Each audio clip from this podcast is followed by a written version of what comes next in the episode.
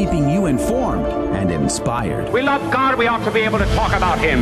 Getting you started on your day. With the latest in breaking news and information. From the Vatican to the White House and everything in between. It's serious. It's fun. It's your Catholic Drive Time. Now, here's your host, Joe McClain. Praise be to Jesus Christ. Welcome back to Catholic Drive Time. Keeping you informed and inspired. I'm your host, Joe McClain. So good to be on with you this Friday, January the twelfth, two thousand twenty-two. Three, I almost said twenty. I almost did it, but I caught myself. It's twenty twenty-three. I'll get there. Huh. I mean, by December, I should have this nailed. Hey, it's the memorial of Saint Hilary, Bishop and Doctor of the Church. Praise be to God.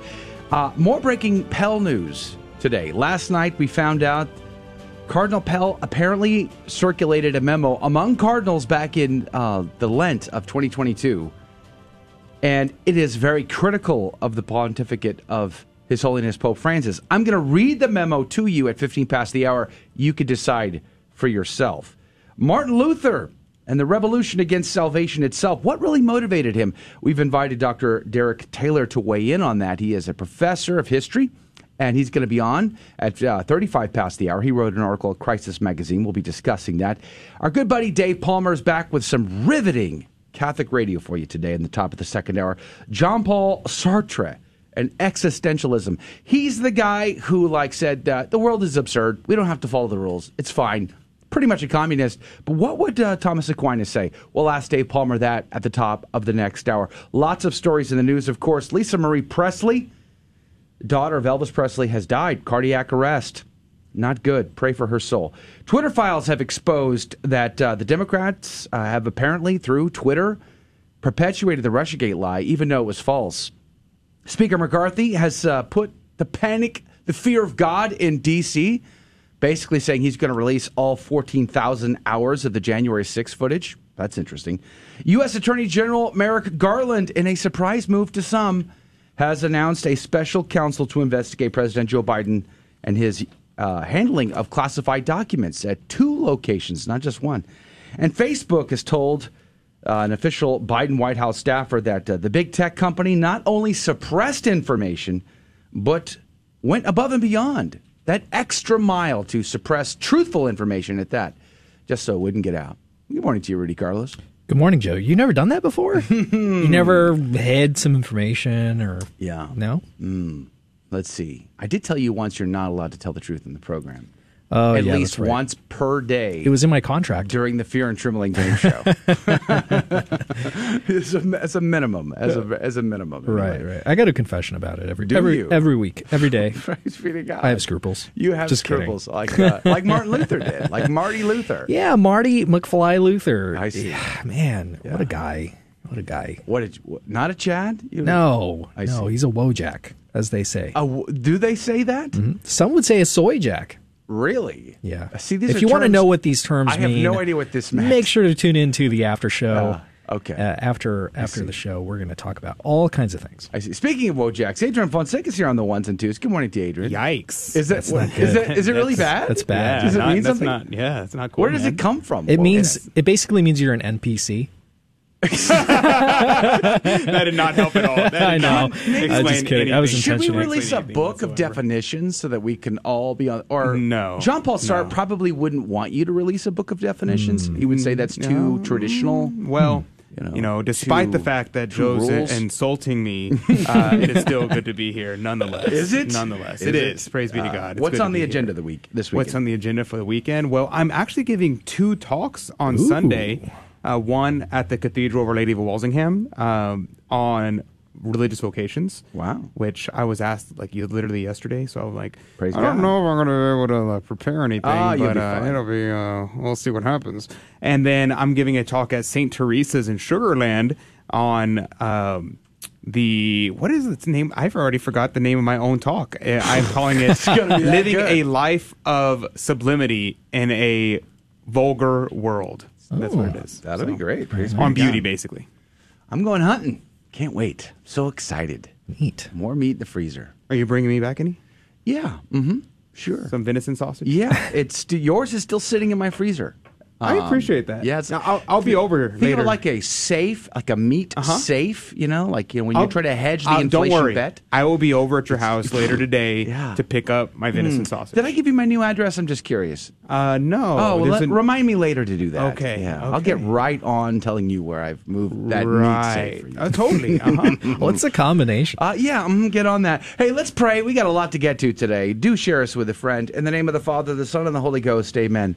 Remember, O most Most gracious Virgin Mary, that never was it known that anyone who fled to thy protection, implored thy help, or sought thine intercession was left unaided. By this confidence I fly unto thee, O Virgin of Virgins, my Mother. To thee do I come, before thee I stand, sinful and sorrowful. O Mother of the Word incarnate, despise not my petitions, but in thy mercy hear and answer me. Amen. In the name of the Father, Son, and the Holy Ghost. Now your headlines with Rudy Carlos. Good morning. Thanks for tuning into Catholic Drive Time. Today is Friday, January thirteenth, and here are your headlines this morning. LifeSite, or no, this is actually, forget the source. Attorney General appoints special counsel to investigate documents found at Biden's home, former office. Attorney General Merrick Garland appointed Robert Herr, a former federal prosecutor, as special counsel. Regulations state that the Attorney General will appoint a special counsel when he determines that a criminal investigation is warranted, an investigation or prosecution by the Department of Justice present a conflict of interest for the department, or other extraordinary circumstances. I'm sure we're going to hear a little bit more about this as this story develops, and make sure to tune into Catholic Drive Time to hear more about it. Breitbart reports, Swiss Army sends five thousand soldiers to guard Davos globalist elites. When the globalist elites fly into Davos, Switzerland in coming days to prepare for the World Economic Forum annual meeting, they will be far from alone as they step off their private jet transports and into fleets of waiting limousines. Some five thousand plus soldiers from the Swiss Army are deployed to welcome attendees to the luxury ski resort and protect participants from harassment, protests, or dissenting voices. Breitbart also reports Navy Secretary says arming both U S and Ukraine could become challenging. The U S. Navy Secretary Carlos del Toro warns that the U S may soon have a difficult time arming both the Navy and Ukraine in a rare admission by the Biden administration of the risks of sending billions in U S military assistance to Ukraine. Since Russia invaded Ukraine in February twenty twenty-two, the U S. Congress has allocated one hundred thirteen billion dollars worth of aid to Ukraine, including over nineteen billion dollars worth of military assistance, much of it from the U S military's inventories. And the Blaze reports, Army expands pre-basic training weight loss program as recruitment struggles. The United States Army is expanding a pre-basic training course that keeps recruits on board who didn't meet the testing requirements for body fat or aptitude due to a recruiting crisis. The program's attendees have ninety days to reduce their body fat percentage or raise their aptitude score to applicable levels before getting approval for basic training. The majority of applicants have completed the program, with ninety-two percent successfully advancing. Recruitment was down twenty-three percent at the end of the second quarter of twenty twenty-two, marking the worst recruiting year in Army history since the force became completely voluntary in nineteen seventy-three. And those are your headline news this morning. God love you. Having too much body fat. Is Rudy calling me out? That sounds like it. The saint of the day is Blessed Francis of Capellas. Born in sixteen oh eight in Old Castile, Spain, he entered the Dominicans at Valladolid at the age of seventeen. The Spain of his youth was still ringing with the missionary zeal of many saints. He volunteered for the Philippine missions while he was a deacon, and at the age of twenty-three, that would be in sixteen thirty-one, he left Spain and was ordained in Manila. Here at the gateway to the Orient, the Dominicans have founded a university in sixteen eleven. And the city teemed with missionaries traveling throughout the Orient. The young priest labored for ten years in the province of Cayenne, the Philippines, where heat, insects, disease, and paganism leagued against the foreigners to make life very hard. But it was not hard enough for Francis. He begged for a mission field that was really difficult. Perhaps like many of the eager young apostles of the time, he was hoping for an assignment in Japan, where the great persecution was raging. He was sent to Fujian, China, where he worked uneventfully for some years. Then, a Tartar invasion put his life in jeopardy. He was captured by a band of Tartars and imprisoned as a spy. Francis, like his master, was subjected to a mock trial. Civil, military, and religious officials questioned him, and they accused him of everything from political intrigue to witchcraft. He was charged with disregarding ancestor worship, and finally, since they could find no cause in him, he was turned over to the torturers. He endured cruel treatment of these men with great courage. Seeing his calmness, the magistrates became curious about his doctrines. They offered him wealth, power, and freedom if he would renounce his faith. But he amazed and annoyed them by choosing to suffer instead. They varied the tortures with imprisonment, and he profitably used the time to convert his jailer and fellow prisoners. Even the Mandarin visited him in prison, asking Francis if he would renounce his faith or would he prefer to suffer more. Being told that he was glad to suffer for Christ, the Mandarin furiously ordered that he be scourged again, quote, so he would have even more to be glad about, end quote. Francis was finally condemned, as it says in the breviary, as the leader of the traitors, these being the rebel army that was besieging the city. The officials' cond- condemnation is stated in these words, quote, after long suffering, he was finally beheaded, and so it entered into the presence of the Master, who likewise suffered and died under a civil sentence. He was martyred on January fifteenth, sixteen forty in China, and beatified on May second, nineteen oh nine by Pope Pius X. Blessed Francis of Capellas, pray for us. Praise be to God in all things. The gospel today comes to us from Mark chapter two, verses one through twelve. When Jesus returned to Capernaum after some days, it became known that he was at home. Many gathered together so that there was no longer room for them, not even around the door, and he preached the word to them. They came bringing to him a paralytic carried by four men. Unable to get near Jesus because of the crowd, they opened up the roof above him. After they had broken through, they let down the mat on which the paralytic was lying. When Jesus saw their faith, he said to them, "Child, your sins are forgiven." Now some of the scribes were sitting there and asking themselves, "Why does this man speak that way? He is blaspheming. Who but God alone can forgive sins?" Jesus immediately knew in his mind what they were thinking to themselves. So he said, "Why are you thinking such things in your heart? Which is easier to say to the paralytic, 'Your sins are forgiven,' or to say, 'Rise, pick up your mat and walk'? But that you may know that the Son of Man has authority to forgive sins on earth," he said to the paralytic, "I say to you, rise, pick up your mat, and go home." He rose, picked up his mat at once, and went away in the sight of everyone. They were all astounded. The Gospel of the Lord. Praise to you, Lord Jesus Christ. Cornelius a Lapide Friday, Adrian. Yes, anything? Sir, absolutely. Cornelius a Lapide had tons to say on this passage, but I'll just focus on one thing because we have about a minute.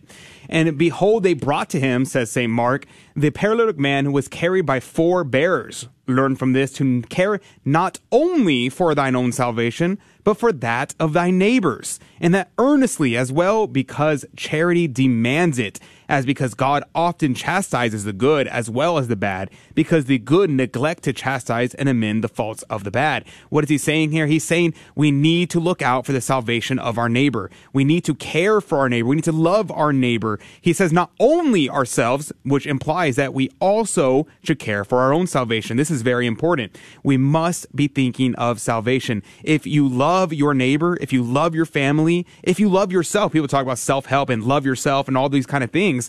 Well, what is the greatest love that you can have? And that is to will the salvation of the other, which for yourself, go to confession. Do the practices of the church. Do the things that will bring about your salvation. If you love your neighbor, if you love your family, then do the things that will bring about their salvation. Call them to repentance, this sort of thing.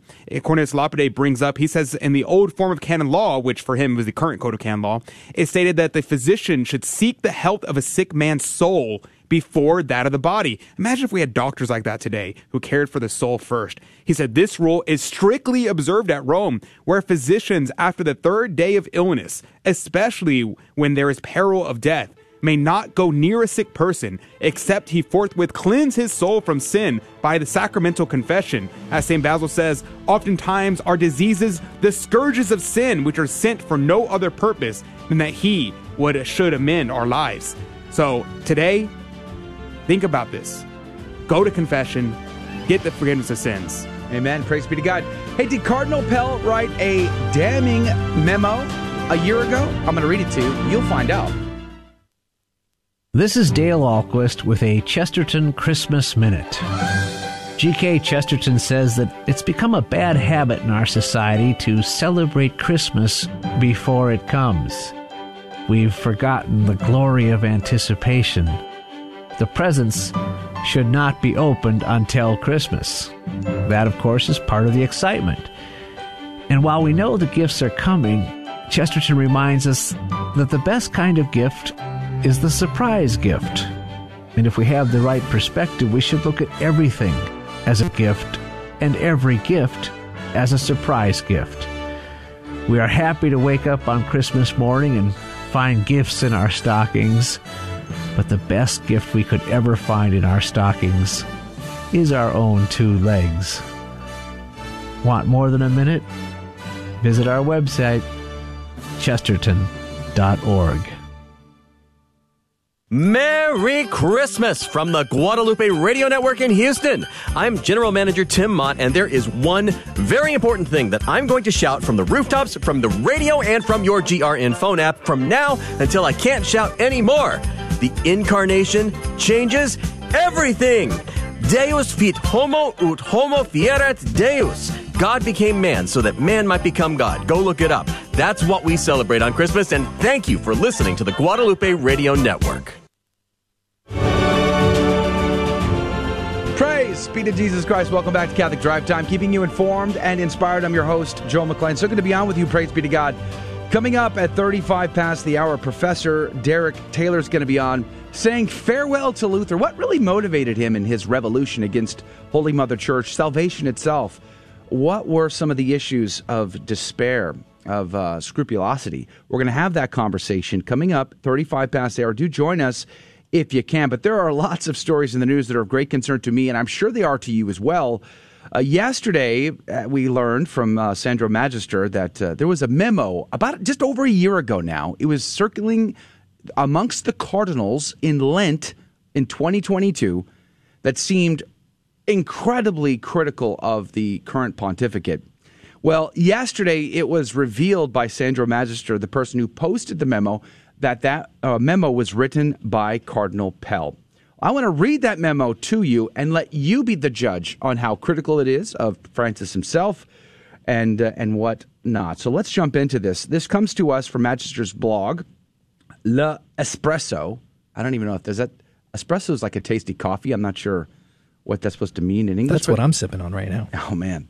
All right. So here is the headline. It says, a memorandum on the next conclave is circulating amongst the cardinals. And uh, it was signed by Demos, which in Greek means people. So the original memorandum was signed by the people, essentially, but now we're being told it's Cardinal Pell's personal writing. Here is the memo itself. Quote, commentators of every school, if for different reasons, with the possible exception of Father Spadaro, S J, agree that this pontificate is a disaster in many or most respects, a catastrophe. Number one, the successor of Saint Peter is the rock on which the church is built, a major source and cause of worldwide unity. Historically, Saint Irenaeus, the Pope, and the Church of Rome have a unique role in preserving the apostolic tradition, the rule of faith, in ensuring that the churches continue to teach what Christ and the apostles taught. Previously, it was Roma locuta, causa finita est. Today, it's Roma locutur, confessio adjutator, adjuator. In other words, uh, con, uh, an agitator of confusion. The article, the memo goes on to say, uh, the German Synod speaks on homosexuality, women priests, communion for the divorced. The papacy is silent, not responding. Cardinal Hollerich rejects the Christian teaching on sexuality. The papacy is silent. This is doubly significant because the cardinal is explicitly heretical. He does not use code or hints. If the cardinal were to continue without Roman correction, this would represent another deeper breakdown of discipline, with few, in parentheses, any, precedents in history. The Congregation for the Doctrine of Faith must act and speak.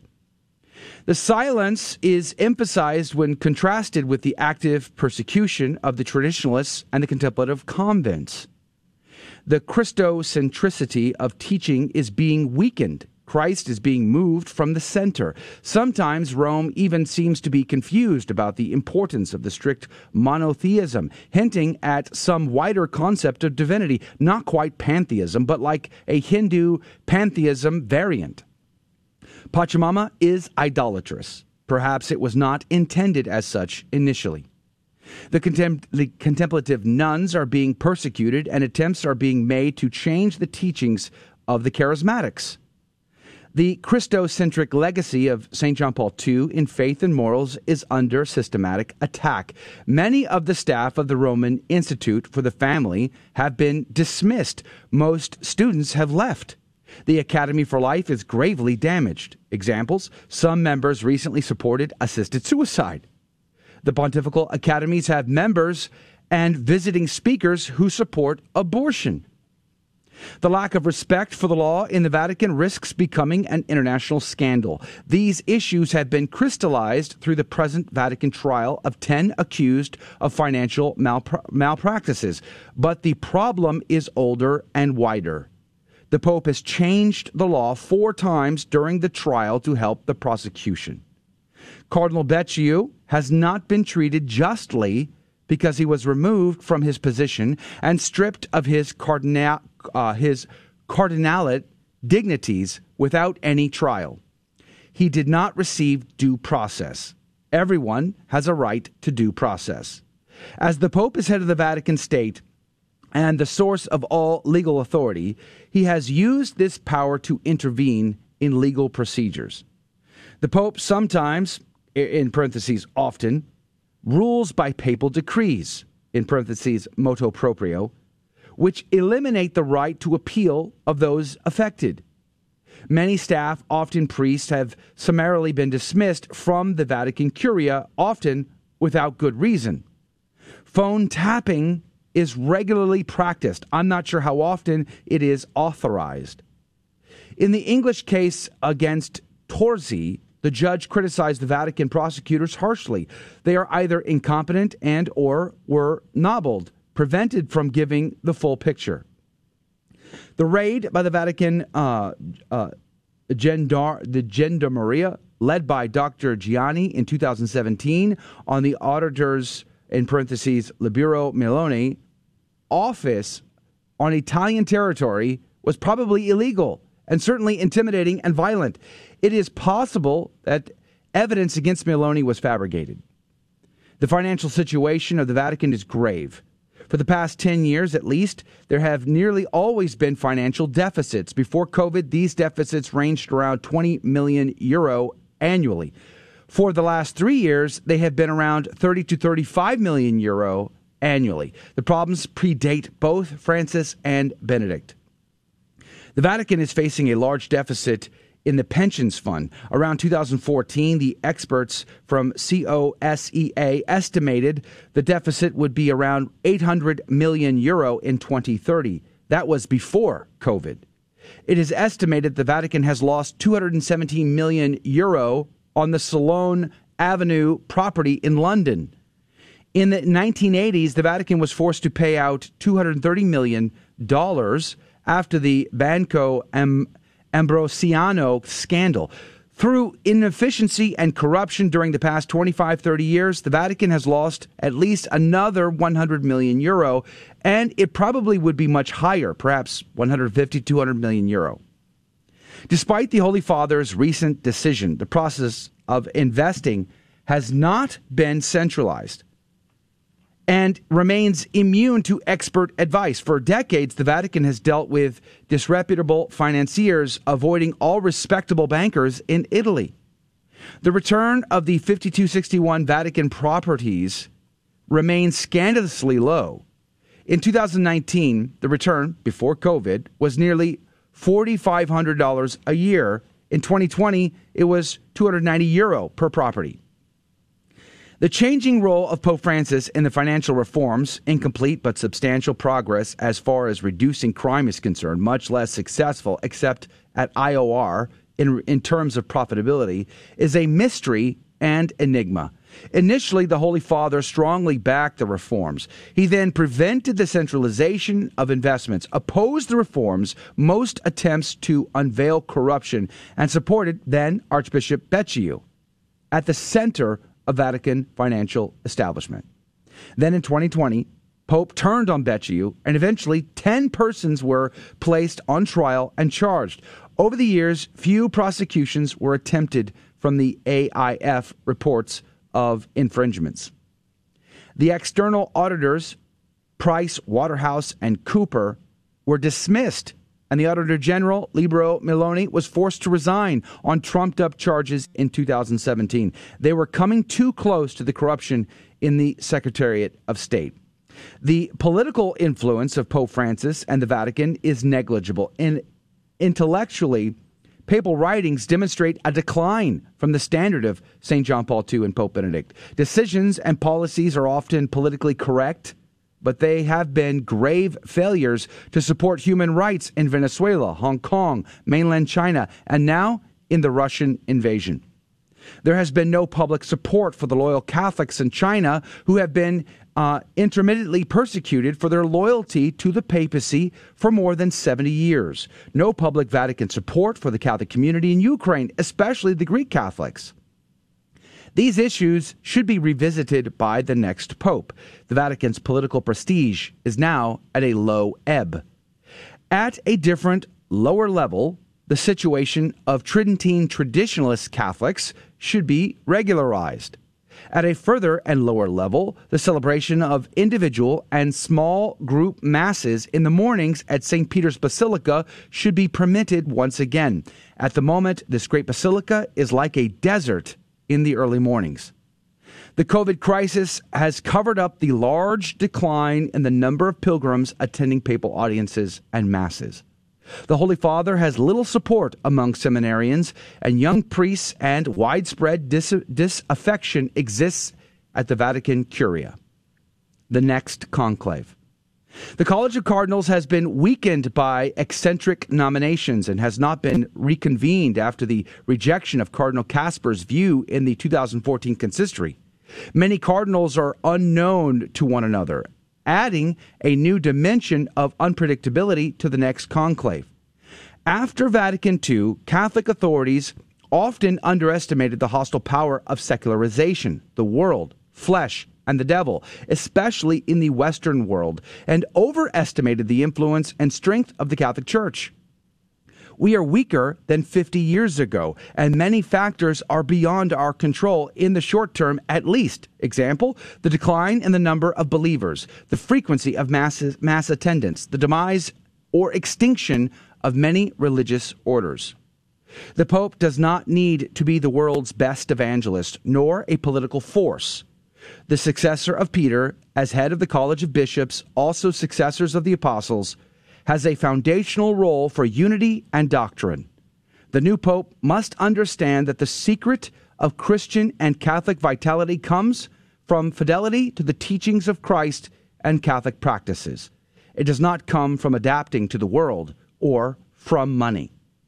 The first tasks of the new Pope will be to restore normality, restore doctrinal clarity in faith and morals, restore a proper respect for the law, and ensure that the first criterion for the nomination of bishops is acceptance of the apostolic tradition.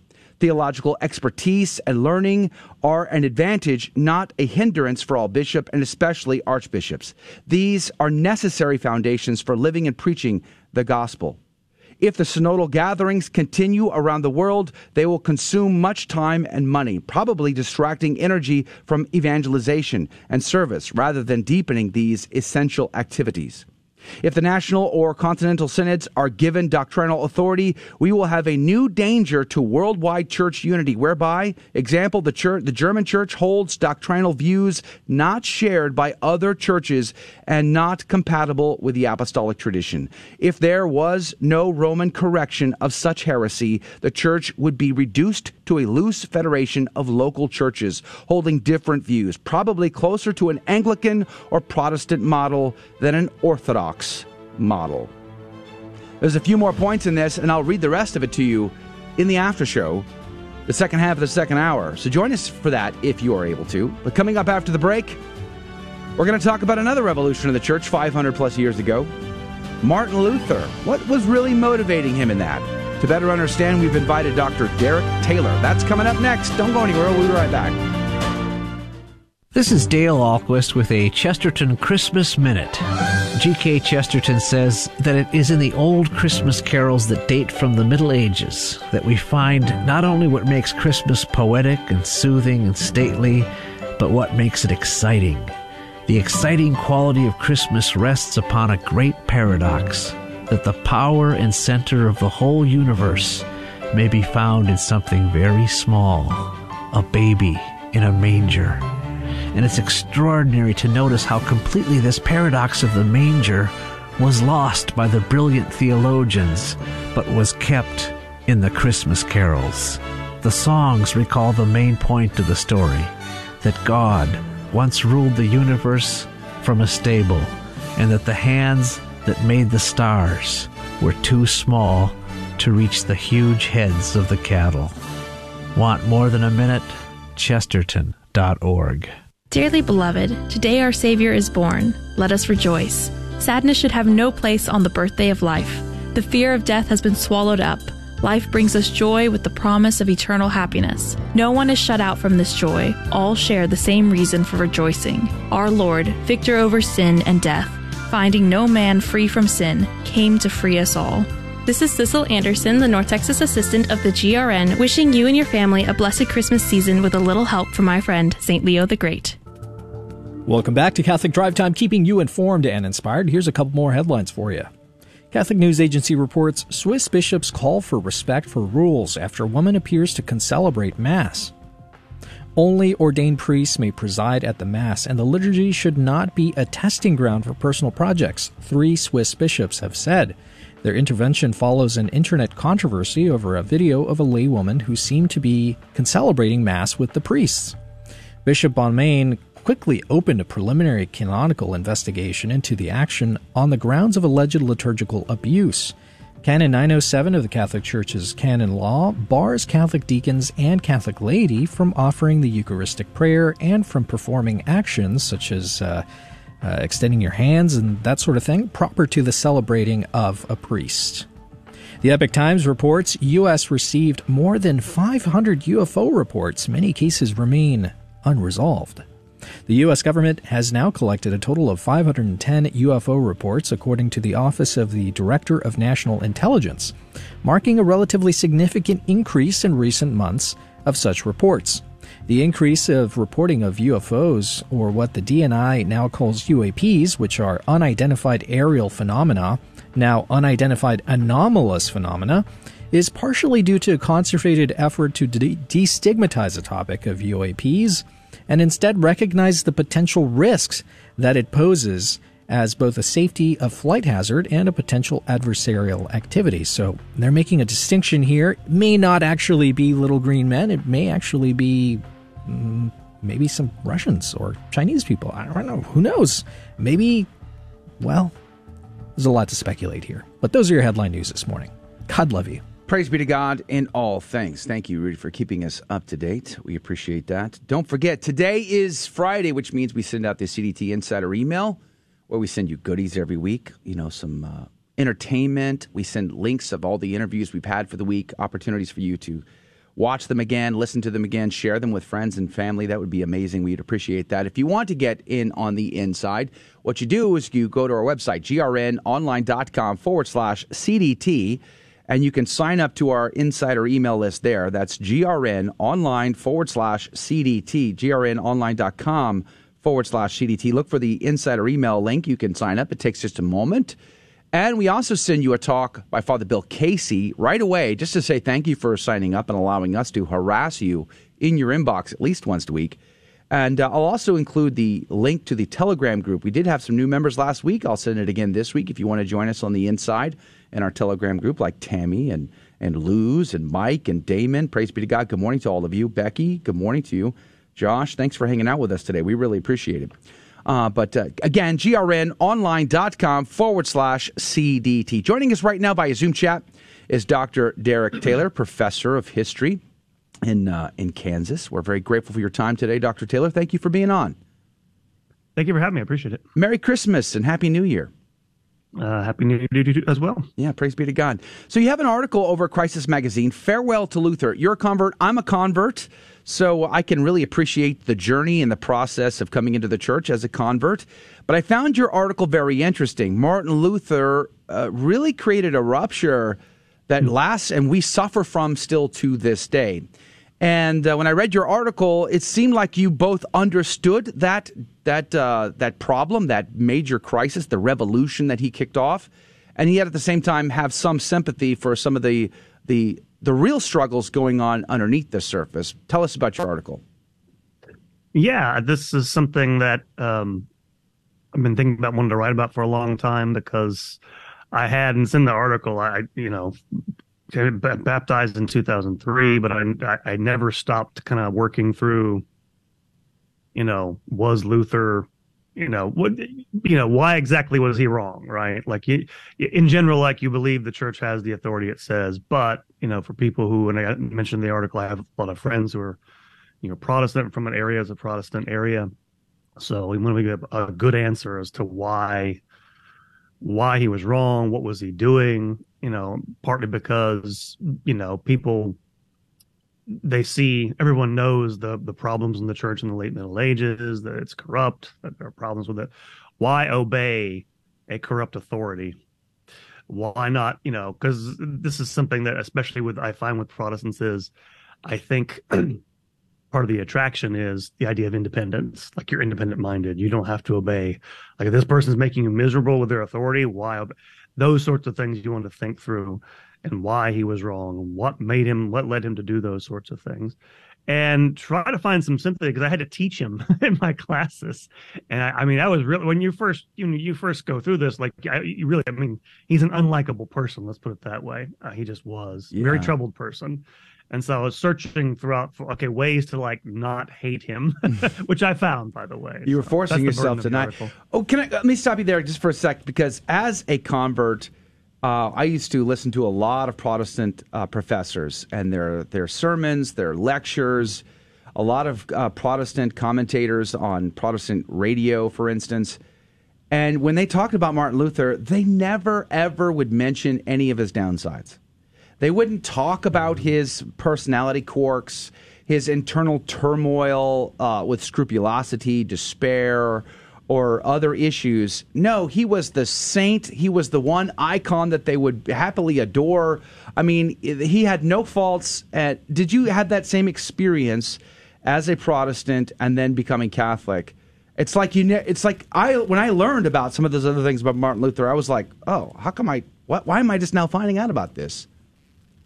No, I actually knew about that. I actually went from being an atheist to a, to a Catholic, so I never had that issue where I was ah. they were hiding things from me. So, and actually, I, you know, I did know, um, I knew something about his personality, but I didn't know, I didn't know the extent of it. Like I, I mentioned some of the books I read in the article, and I, I mentioned I used to defend him because he gets, you know, he said some really awful things about Jews.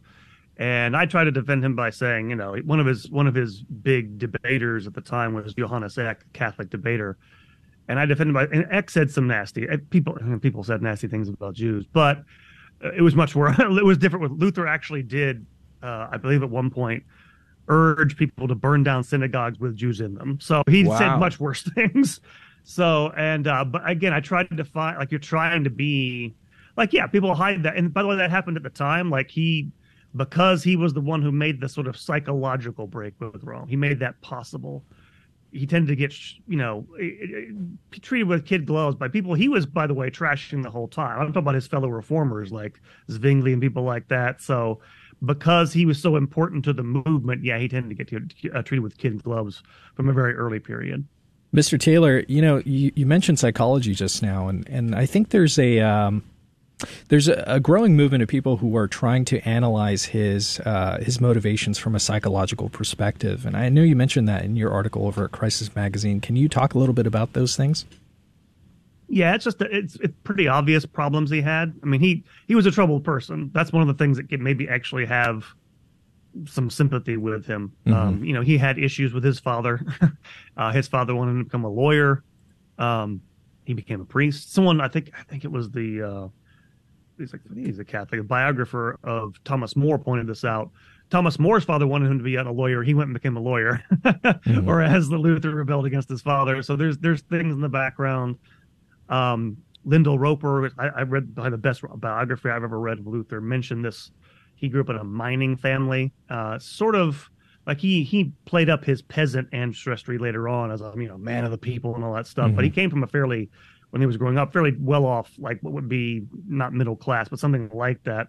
But it was a place where you know it's it's a business, and so people are very assertive, and he had to be you know assert himself to you know to sort of you know whatever uh, establish his identity there. All this kind of had an influence on him. But people have had a field day for for years with his psychological issues. I mentioned a book in the article called Young Man Luther by Eric Erickson, who's a famous psychologist. So there are all these things kind of going on. And it, just because he had, you know, we know he had, he suffered from depression. I suffered from depression. So I, I kind of have that. One of the things that made me sympathetic with him. If you've ever really suffered from, you know, um, really bad depression, it can, you know, one of the things that I mentioned in the article is that he was a really angry person. He actually talked about anger being a great thing. And one of the ways, you know, because that's one of the things students, when they interact, even Protestant ones, they're horrified by the things he says about people, mm-hmm. is that, remember, this is a, this is an age before, you know, um, antidepressants. One of the few ways you can break through that despair is to gin up anger.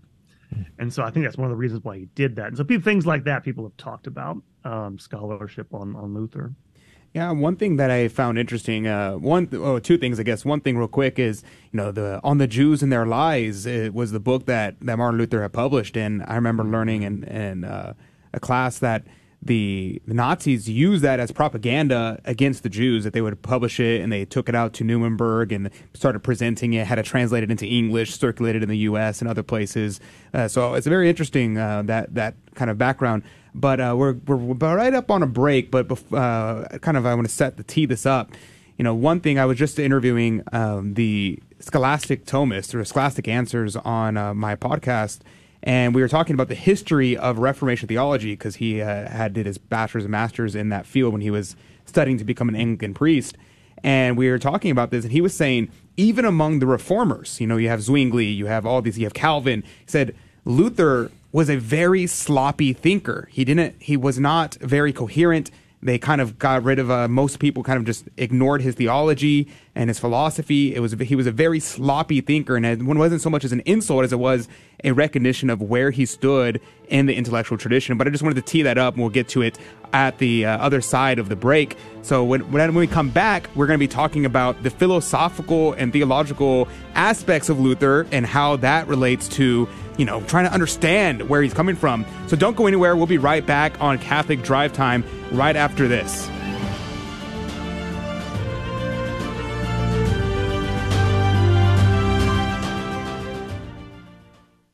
This is Dale Alquist with a Chesterton Christmas Minute. Are you worried about the war on Christmas? Don't be. G K Chesterton says Christmas is the irresistible festival for those who are afraid to be festive. It is the spectacular festival when almost everyone lives and acts poetry instead of just a few people writing it. It is the ancient festival, a trinity of eating, drinking, praying, that to modern seems irreverent because the holy day really is a holiday. No matter what happens, says Chesterton, the great majority will go on observing Christmas Day with Christmas gifts and Christmas benedictions, and they will continue to do it, and suddenly, someday they'll wake up and discover why. Want more than a minute? Visit us at chesterton dot org. Hi, listeners. Sean here. Join me in this short meditation on the birth of Jesus from Luke's Gospel, chapter two, verses ten and eleven. And the angel said to them, "Be not afraid, for behold, I bring you good news of a great joy, which will come to all the people. For to you is born this day in the city of David a Savior, who is Christ the Lord." On behalf of all of us here at the G R N in South and Central Texas, have a blessed Christmas celebration. May God bless you and Mary smile upon you. Amen. Be to Jesus Christ. Welcome back to Catholic Drive Time, keeping you informed and inspired. I'm your host, Joe McClain. So, going to be on with you, Dave Palmer, our friend, host of Back to the Father, is going to be on at the top of the next hour. For those of you that can join us, going to be talking about Jean-Paul Sartre. How, is it Sartre or Sartre? Sartre. I've always heard it as Sartre. I probably will get it wrong Sartre. No matter how I say it, but nonetheless, uh, what does uh, what would Thomas Aquinas say to a uh, an existentialist like Jean-Paul Sartre? That's coming up at the top of the next hour. Right now we're talking with uh, Doctor Taylor, a history professor in Kansas. Praise be to God. Welcome back to the show. Uh, right before the break, Adrian was asking the question, if you could put, if you could just pause, put, put a pin in Martin Luther's emotional psychological problems and just put that to the side. His intellectual prowess, does he have some? Is he worth reading at all? If you could just eliminate all of the emotional baggage? Um, yeah, he's worth reading. I mean, it's not, he's not a systematic thinker. He's not Cal Calvin's a, a real system builder. And so he takes Luther's basic positions and develops them into something that people can actually, you know, um, they can actually adapt themselves. Luther's, Luther, the, Luther's a preacher. I mean, he's what he is a rhetorician, really, when you think about it. Um, and that's what he's good at, is rhetorically, rhetorically beating people to death with language in some ways. But he's also, he writes hymns. So no, he's not a very consistent thinker. It's not very, if you're if you're judging from that standard, yeah, it's it, there's a lot of contradictions, things that don't mm-hmm. make sense. Mm-hmm. Um, his his thing was as a was a, really as, he was more of a preacher than anything else. Mm-hmm. But yeah, you get it pretty quickly that he's not the greatest. He's not the equal of Aquinas. I mean, I, I this I've heard this somewhere that Calvin was sometimes called the Protestant Aquinas because he was, again, that kind of systematic thinker. But in terms of like insights, yeah, it's pretty pretty clear he is driven uh, again by his psychology to make these breaks, some of which are really they're kind of amazing. I, I was thinking about this. I mentioned this in the essay. He's the first person to suggest you can have perfect assurance that you're in a state of grace. I was just thinking about Joan of Arc. Like, she was put on trial, and one of the things they tried to accuse her of is that, well, she she denied she could know. She she knew the standard theological answer was you can't have knowledge of that. Whereas Luther, because of his desperate need for it, and it is, it is, it is, it's moving to read it when he talks about this. Um, I think it's in The Bondage of the Will, where he talks about, you know, what it, what it, how how awful it was for him not to have that certainty. So you sympathize with that way. But no, the, the, to me, the clearly the intellectual, his intellectual uh, uh, theological positions are dictated by that, which is why they don't make a lot of sense if you don't share those same psychological, psychological um, starting points. Uh, one of the things you quote, you quote uh, Martin Luther here, and I found this very, very interesting. It sort of illustrates very well, which is probably why you quoted it, uh, the struggles that are internal to Martin Luther. He says, quote, "I frankly confess that I should not want free will to be given me, even if it could be, nor anything else left in my own hands to enable me to strive after salvation. Because even though there was no dangers, adversities, or devils, I should still be forced to labor with no guarantee of success. If I lived and worked to all eternity, my conscience would never reach comfortable certainty as to how much it must do to please God. I am certain that I please God, not by the merit of my works, but by reason of his merciful favor promised to me," close quote, Martin Luther. You know, this is fascinating because how many millions of people believe in once saved, always saved, and they're not properly uh, addressing some of the sins in their life. They're not, you know, um, they're not, they're not confessing these sins. They're not making, they're not doing penance for these sins. They're not properly uh, bringing themselves and making themselves right before God. They just believe that it's, you know, once saved, always saved. Because of Martin Luther's internal struggle, now many, many generations are just going along with this. This is a revolution that has affected literally billions of human people over the last five hundred years. This is very serious.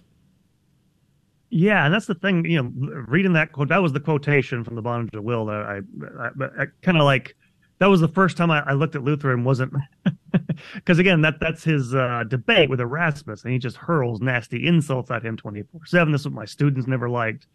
But that kind of was revealing, oh, that's what's motivating him. And you mentioned like not confessing your sins, but I would also say I know a lot of people who think they're sinful and they're not really that sinful. They torture themselves for no reason. Yeah.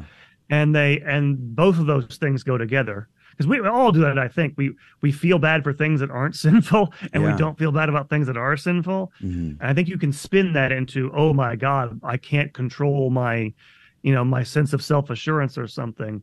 And yeah, I mean, that's the thing that really stood out about Luther's like, wow, that's, if you're suffering like that and you get that into your head, you can, you can see, I can finally see how he did that. Mm-hmm. And yeah, it's based on, it's based on a misunderstanding, and it's based on a sort of, he needed uh, again, counseling, like uh, not having confession, not having those ideas yeah. like, okay, I'm, I'm relieved of these things now. But also that, you know, you're not, you just, the other thing is like learning to deal with uncertainty. I've had a huge problem with this in my life. Like you're not gonna, you're not gonna have absolute certainty about all the things you'd want to have in life. Um, I mentioned that in our, our, our essay, because this, this is my thought process working through it, is God didn't necessarily promise me that. There's nothing in scripture like that. There's nothing in the tradition like that.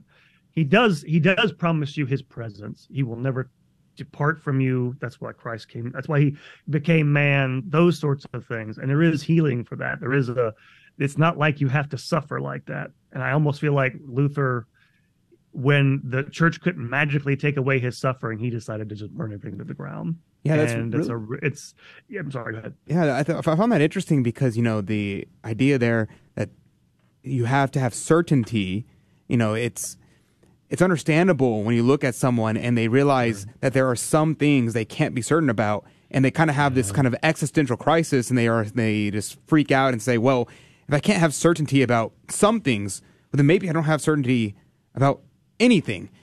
And I'm kind of curious mm-hmm. yeah. if you looked at this at all about how this kind of um, elements in Luther affected his destruction of the Holy Mass, because he still kind of had a pseudo mass, but he gravely uh, destroyed it. And whenever he uh, cr- kind of modified it, uh, did you think or look at that at all?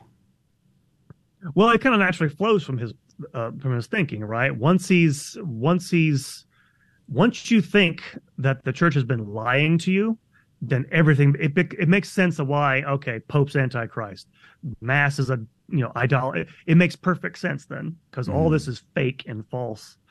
And so, uh, because the big thing is these, I mentioned this in there, is like these things are objective realities. The Bible, they're not, it's not totally being subjective. But t- how you know that is they induce that certainty. If they don't produce that certainty, they must be of the devil. And that's where he, that's where it's where it feeds into his thinking. And this is why I think someone mentioned earlier why people like uh, Melanchthon and later on, um, all the other reformers, they have no use for any of this because they don't suffer from any of those problems. Yeah. They're perfectly confident people. That's why they go in and, and do the things they do. And so it's a very different approach they take, theologically speaking. But yes, Luther, it's a direct, it's really, I think, a direct correlation to why, okay, if this is not doing this, it must be of the devil, because it becomes, like you said, any certainty becomes dependent on knowing yourself, knowing you are saved. Mm-hmm. And so it kind of poisons everything. And you do see throughout history, certain Protestants, if they share those same problems, they have that same issue. Um, but not all of them do, because it is so rooted in, in Luther's personality. You know, just sitting here thinking about the, Martin Luther is a great example of why we have faith and reason, and how our intellect yeah. must check our emotions. You know, the, the example I tend to give all the time uh, as a big guy is, listen, if I, if every time I pass by a uh, a Burger King, I stop for a, for a bacon double cheeseburger, whatever that thing is, then I'd be in a lot of trouble health-wise, right? Like my, my intellect has to say, no, Joe, you've had one too many cheeseburgers in your life already. You don't need another one. Right? Like it has to happen that way. And yet in Martin Luther's case, you know, he needed that reason to check his emotional state to say, listen, It's neither you're totally uh, damned because you can never do right, and it's also you're uh, you you can't ever do more. Like it's it's that balance of, of that. He needed someone in his life to help him check that.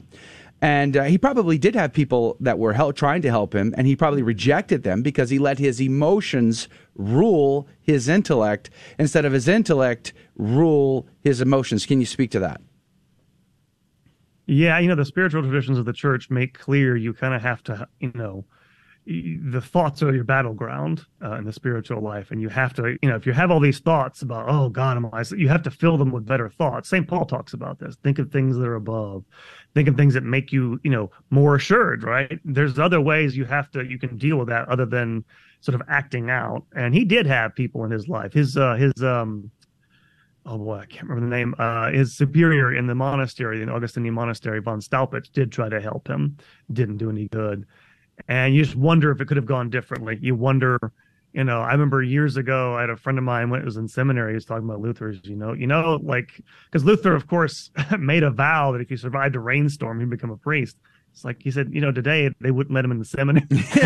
Not generally a good standard. Um, they, had, yeah. they have psychological, like, screening, you know, and yeah. so it, it's just funny, like, yeah, if he had been, you know, if someone could have reached him, it's hard to say because you get thing is you get obsessed about these thoughts. Mm. I think he was aware of this actually. He talks about um, I can't remember. I have a phrase in my head. I can't remember of his writings, but like you get so obsessed, you just get you get totally sucked into that kind of subjective vortex. You can't get out of it, and the only way to do it is to sort of do crazy yeah. things and well, break out of it. And I he did right. I mean, he he yeah. kicked out books of the Bible that the church had incorporated, mm-hmm. not only in three ninety-eight in, in the latter councils in Northern Africa, yeah. but also even before that. You go back to the Miratorium Fragment, those books are listed there, but Martin Luther mm-hmm. tosses them out. He adds the word alone to Roman to Romans, and so it says faith alone, yeah. and yet James tells us it's not by faith alone. So Saint Paul says you have to work out your, your salvation in fear mm-hmm. and trembling. It's a daily, yeah. constant Uh, cleaving. Our Lord says, unless you do the my will, the will of the Father, then you are not with us. I mean, so it's like you. This, mm. The scriptures clearly contradict his theology, his philosophy, and yet Martin Luther allowed his, his unchecked emotions, his issues, to really create a revolution in the church that has now lasted five hundred plus years and doesn't seem to be going away anytime soon. Last thoughts, Doctor Taylor. Yeah, I'm writing... Oh, I'm sorry. Yeah, th- I, I, in thinking about him, I think about like modern day political activists, right? You know, if the world, if the world is doesn't give me what I want, if this institution doesn't give me what I want, it must be oppressive and it has to be destroyed, right?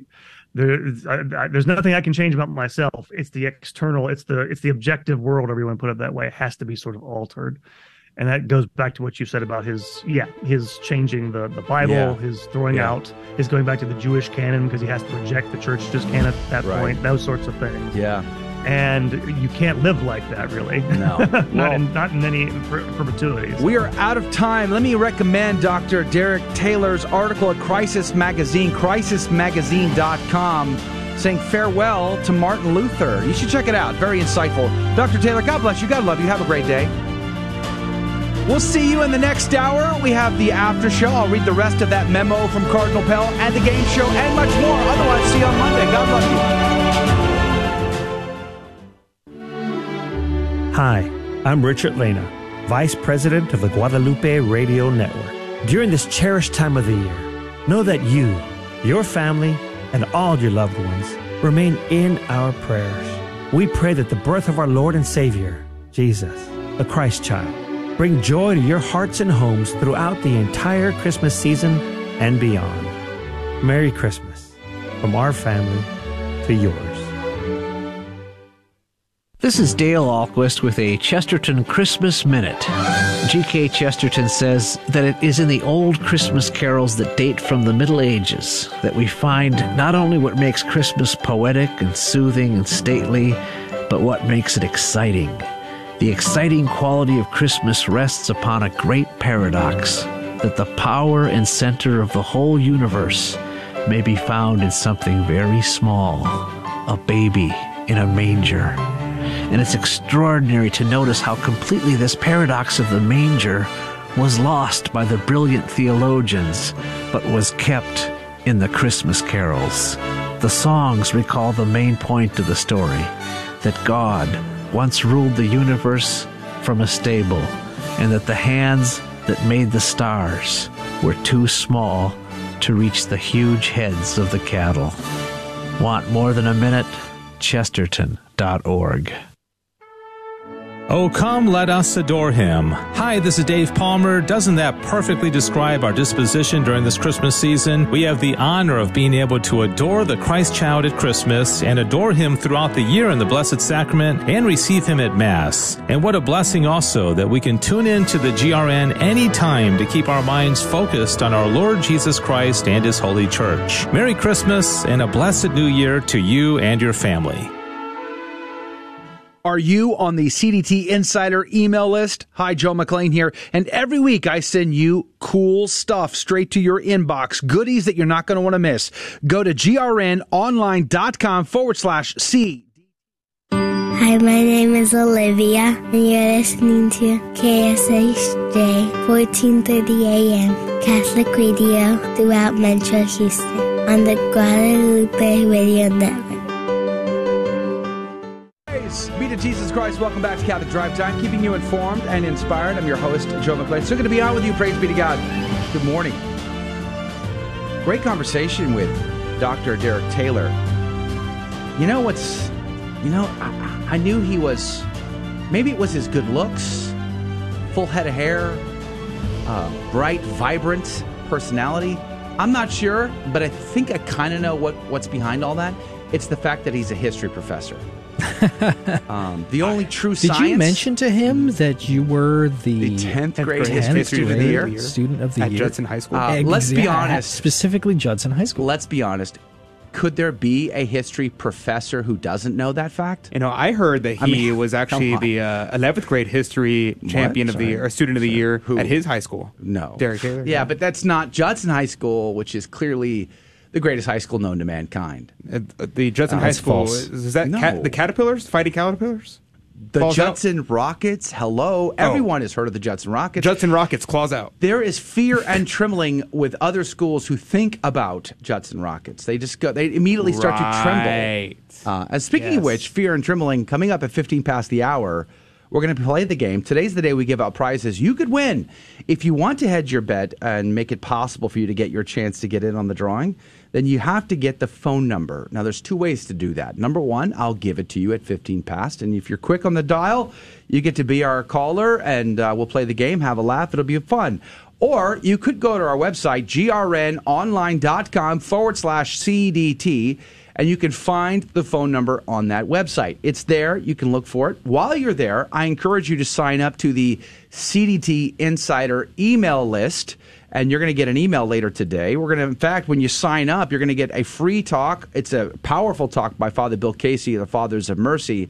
Really powerful talk on the state of the church today, what we, where we're going and what we must do. That's going to just be a thank you for letting us harass you in your inbox once a month.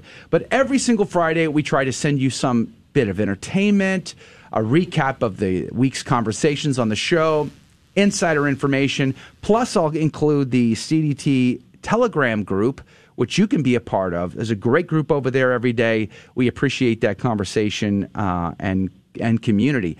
That'll all be in the email that'll be sent out, and Adrian's going to send it out today. So Adrian's going to, praise God, look for that in your inbox. Again, grnonline.com forward slash CDT. Don't forget the car raffle. You can get a brand new Mercedes come February the twenty-fourth. Your name could be pulled out of the basket. Praise be to Jesus. twenty-five dollars a ticket. You can get five. That's an extra one for free for one hundred bucks. You can go to grnonline.com forward slash raffle to get your tickets. Read the rules and more. Uh, grnonline.com forward slash raffle. But if you really want to be cool, you want to be a Uber Chad, as the young ones say. You mean a Giga Chad? Is it Giga or Uber? Giga it's definitely Chad. Not Uber. The Lyft Chad? Like what, Chad. Oh no, it's Giga Chad. Is that going to be your new, your new car system? Your new car uh, uh, delivery service is, is if you want to be a, if you want to be a, an Uber Mensch, as Martin Luther might have said, then you would want to call your local general manager of your local G R N radio station and ask them about how to get your raffle tickets. But also while you're there, ask them, hey, how do I help you sell more car raffle tickets to support this G R N radio station? you would be the most amazing volunteer and cooperator in this apostolic work. We would be so grateful to you. Again, go to G R N online dot com for all the details. Real quick, before we jump over to Dave Palmer, I got to tell you, last night I heard a song Uh-oh. that I had not ever heard before. It's the first time I ever encountered this song. And uh, I found this song so beautiful, so incredible, that I listened to it probably, I don't know, six or seven times. And sounds like copyrighted material. I actually started to cry. Whoa. As a listening to this song. Like, I was wow. getting pretty emotional. My, All right, bud, my, turn in your turn kids, in your man card, man. My kids were like, what is wrong with Dad? Like, what is what's going on over there? So the song is called, uh, it's Jeremy Johnson, and it's called In Color. Oh, I know that song. And I wanted to mention this song to you because I found it to be incredibly beautiful. It's about a grandson asking his granddad about pictures that he's seen. And they're recounting their entire lives. And it was just the most beautiful thing. And you realize when you listen to a song like this, how much we have slipped when it comes to family, when it comes to tradition, when it comes to things that are beautiful. A life well lived, a life of sacrifice, a life of commitment. And to pass that on to a next generation, never take that for granted. This song is quite beautiful. Jeremy Johnson, or Jamie Johnson is his name. I didn't even know this. I didn't even know who this guy was until yesterday. Jamie Johnson, and the song is In Color. It's been out for many years. Can I recommend it to you? Praise be to God. Speaking of existentialism, our good friend... Our good friend Dave Palmer, host of Back to the Fatherhood. Uh, some would say a Giga Chad. Good morning to you, Dave. Thanks for being on hey, with us again good morning, today. Joe. Great transition. I really like that. That's a segue. Perfect. Do you even know what Giga Chad means, by the way? Are, are you familiar with what the kids say these days? You have lots of uh, young people who hang out with you. There's younger the people over there than North we do. I, I, Texas I, station. I, I, I guess you, I have these two teenage girls that hang out, my daughters, in our house, and well, they're, they're they're kind of with it. But I got to tell you, I've never heard that expression. I've heard of hanging. Sissel doesn't remember those. Yeah, of well, course. That's because the you're you're hanging out with a lot of girls. Giga Chad is more of a term that guys use. Really? So yeah. Sissel doesn't oh, say Giga okay, Chad. Okay. Sissel's not saying this. Your interns don't I, say this. So Sissel's very very with it, but I've never heard her say Giga Chad Interesting. Up until today. Interesting. Now maybe maybe it's possible that uh, Sissel is more of a Jean-Paul Sartre kind of a gal, and she would say things like the absurdity of the world. Right? She's into she's into uh, we are free from from the, the limitations of tradition and society and norms and all the rest. Tell us about what's on the show today at Back to the Father. Oh, all right. So I, I have been fascinated, of course, with Saint Thomas Aquinas for many years, and I study him. I teach him to teenage, to high school kids, and I've also been very fascinated with what's happened uh, to the kind of Aristotelian, Thomistic model of philosophy since the thirteenth century, and all these philosophers like Descartes and Hegel and Kant who have kind of like torn it to pieces and gotten us to where we are today.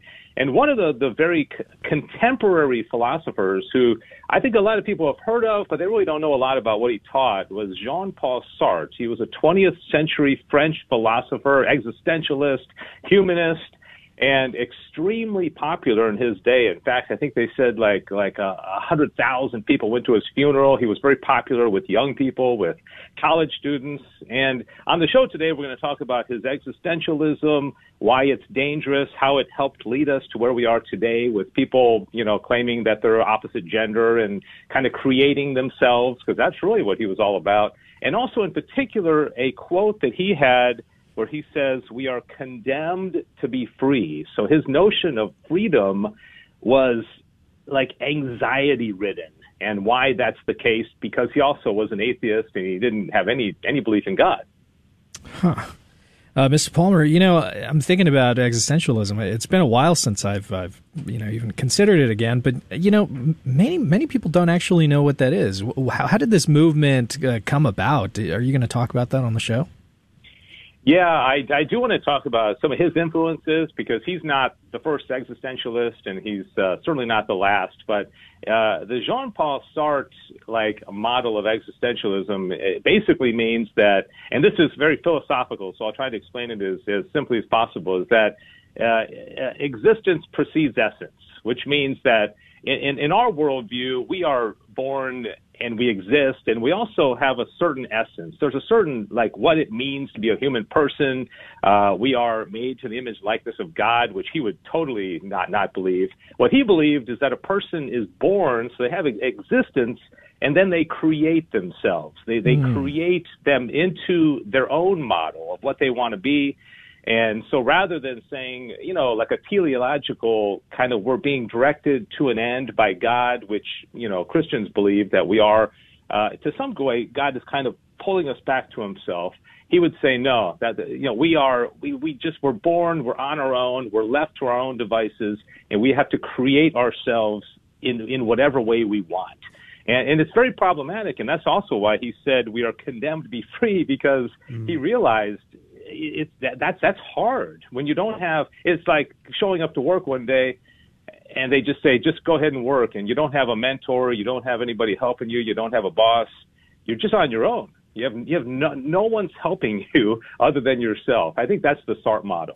You know, it's interesting, Dave, and I think it's really apropos for the modern world because you know the German existentialist tradition is really what brought us to where we are today with the uh, transgender ideology, with redefining marriage, that and uh, nominalism. Between these two things, we have we brought about the destruction of all of society, where everybody is trying to cre- literally create themselves, chopping off body parts and things like that.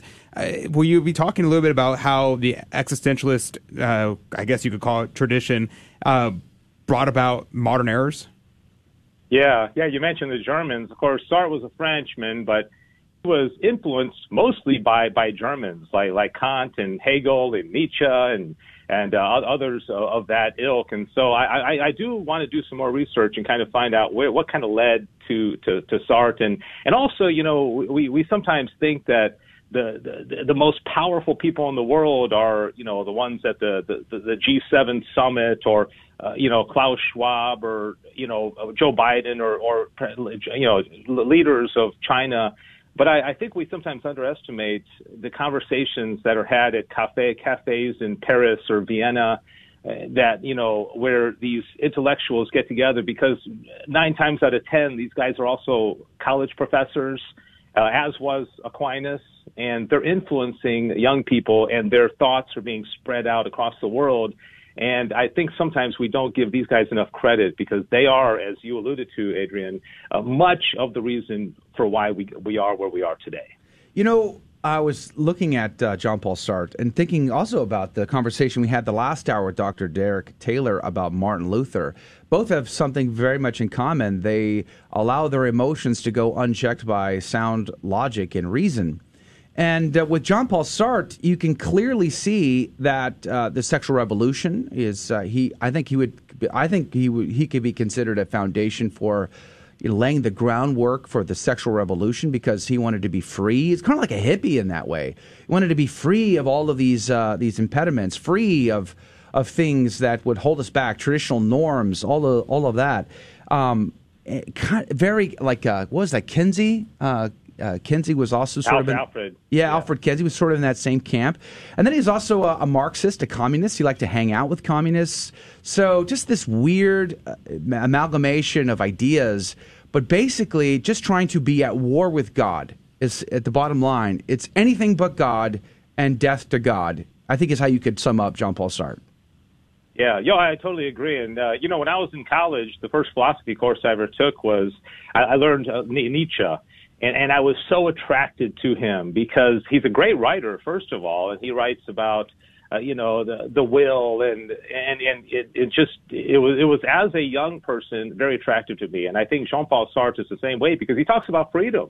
I mean, who who doesn't have like this notion of being able to create ourselves as we would like? Imagine that I could just be whoever I want to be and create myself. I think especially to young people, it's very attractive, and so we have to Uh, acknowledge that there's something good in what he's saying because people are attracted to it, but then also be critical and say, but let's take a step back and uh, find some of the holes. Uh, kind of like what you were talking about with your previous guest is that a lot of times people are not critical of Martin Luther, and maybe they should be more so. Now, uh, we're going to run out of time here quickly, but I think Jean-Paul Sartre is taught a lot in Catholic University. Sometimes it's just to reveal kind of really what he taught and what he thought and why we should find the errors in that. But sometimes we see Jean-Paul Sartre being embraced by Catholic uh, uh, philosophers. What say you about that, Dave Palmer?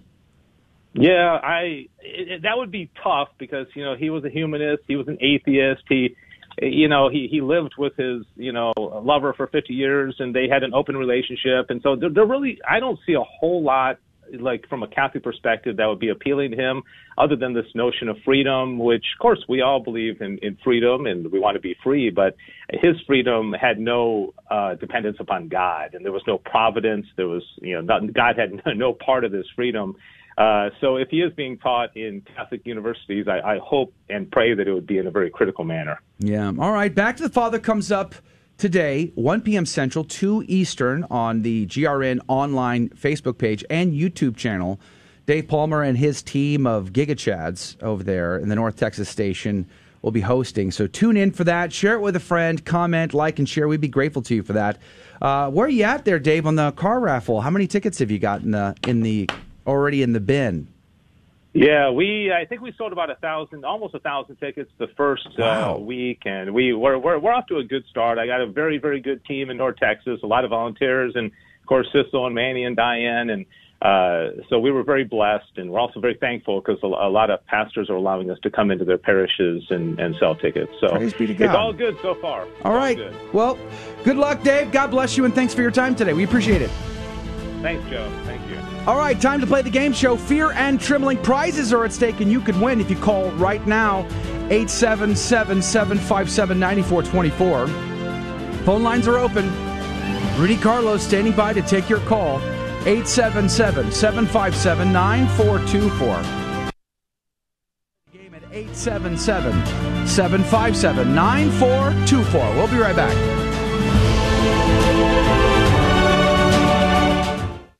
From Saint Luke's Gospel, the angel said to her, "The Holy Spirit will come upon you, and the power of the Most High will overshadow you. Therefore, the child to be born will be called Holy, the Son of God. And behold, Elizabeth, this is the sixth month for her, called barren. For nothing will be impossible for God." Let's bring impossible measures of joy and love to all. I'm Joseph Schuler in the Washington, D C studio of Guadalupe Radio Network. I wish you a happy and holy Christmas. This is Dale Alquist with a Chesterton Christmas Minute. Since we are all children, we all associate Christmas with Christmas presents. G K Chesterton says that everything looks better when it's a gift. A gift is something we don't deserve. If we deserved it, it would not be a gift. And that's why the only possible response to a gift is gratitude. And that is why we hear in the Mass, as we will hear at Christ's Mass, "We do well always and everywhere to give you thanks." Everything we have is a gift. And that is why Chesterton says, thanks is the highest form of thought. That's why the word Eucharist means thanksgiving. The best kind of giving, says Chesterton, is thanksgiving. Want more than a minute? Visit us at chesterton dot org. Merry Christmas. My name is Josefa Barrios, Business and Operations Assistant for the Guadalupe Radio Network. On behalf of the Guadalupe Radio Network, we wish you a season of hope, a season of love, and a season of many blessings. May the divine light of Christmas shine in your life this season. Merry Christmas and a Happy New Year. God bless.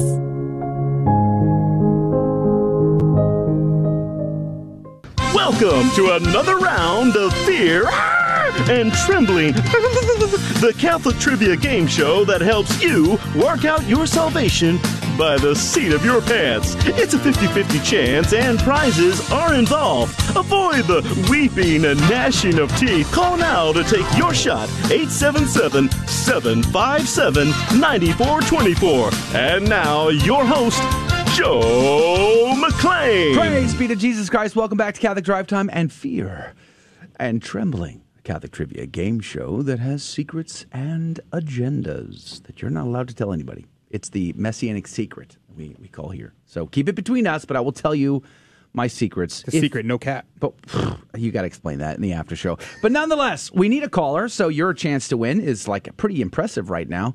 One eight oh no. It's eight seven seven, seven five seven, nine four two four. eight seven seven, seven five seven, nine four two four. First caller gets to play the game. Uh, Adrian will take your call right now. eight seven seven, seven five seven, nine four two four. That phone number again is eight seven seven, seven five seven, nine four two four. Now, there are a few things we like to do on the down low, the Q T. We just don't want you telling anybody, so don't, don't, don't do it. Just keep it between us. Number one, we look for teachable moments in the questions, where you might learn something you never knew before about your Catholic faith. Praise be to God. You get bragging rights, right? Number two, we like to have a laugh, a good time, and a chuckle when our callers call eight seven seven, seven five seven, nine four two four. First caller gets to play at eight seven seven, seven five seven, nine four two four. Now, the third thing we do is we give out prizes, which means we are absolutely manipulating. I mean, we are incentivizing you to uh, learn, to laugh, and to win. And somebody's going to do all three of those, because today's the day we pull the winner. But you got to call eight seven seven, seven five seven, nine four two four. All right, so here's the deal, though. The secret sauce, the kicker in all of this, is we don't ask our caller the questions. They don't have to know. They may not know a single correct answer in order to play our game to win. And that's because instead of asking them, I shall ask Rudy, and I shall ask Adrian. One of which will give us a correct answer. The other will give us an incorrect answer. The caller will then have fifteen seconds on the clock to make a decision. Whomst do they trust more? But they got to call eight seven seven, seven five seven, nine four two four. We did have one on the hook, but call dropped. So call back eight seven seven, seven five seven, nine four two four. One more time, eight seven seven, seven five seven, nine four two four. seven five seven, nine four two four. Call right now. Rudy, what can they win? Well, this week you're going to be able to win. I will tell you this right after I give you the number, one eight seven seven, seven five seven, nine four two four. Phone lines are completely open right now. But today we're going to draw the winner. The winner this week is going to win a replica of the coffee cup of divine providence. The one, the only, the resplendent, the... Uh, it's given off some sort of holy aura. You know, oh. The one you get isn't going to have that. Wow. It's a replica of that, but it's yeah. going to be it's going to be autographed. It's and it's new and improved. Mm-hmm. C D T is giving away the prize pack this week, and uh, mm-hmm.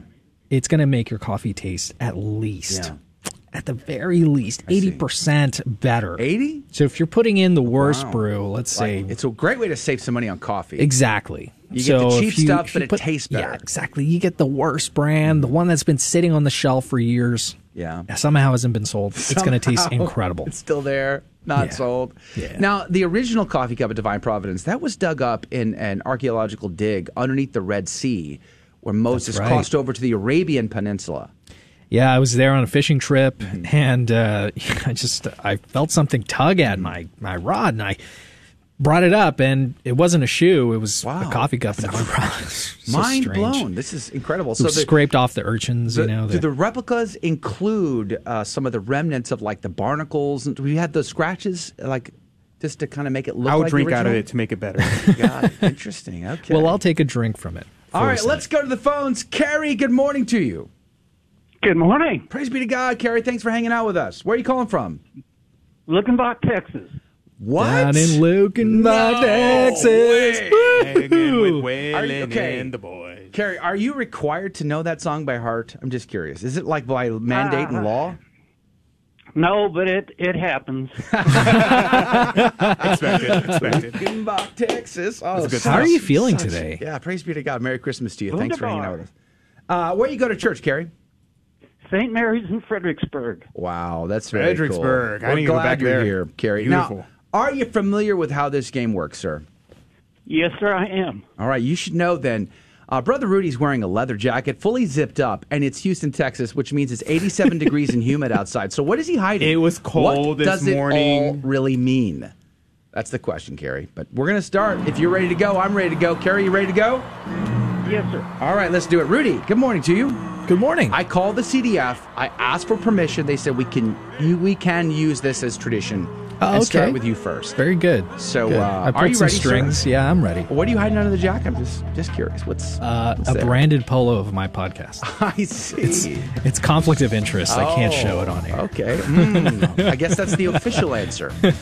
All right. Uh, can you can you help me out here? Mm. What was Father Edward Flanagan famous for? Father Edward Flanagan. Mm-hmm. You know, we talked about Lukenbach, Texas, places yeah. of, of renown. He founded a city called okay. Fellaville.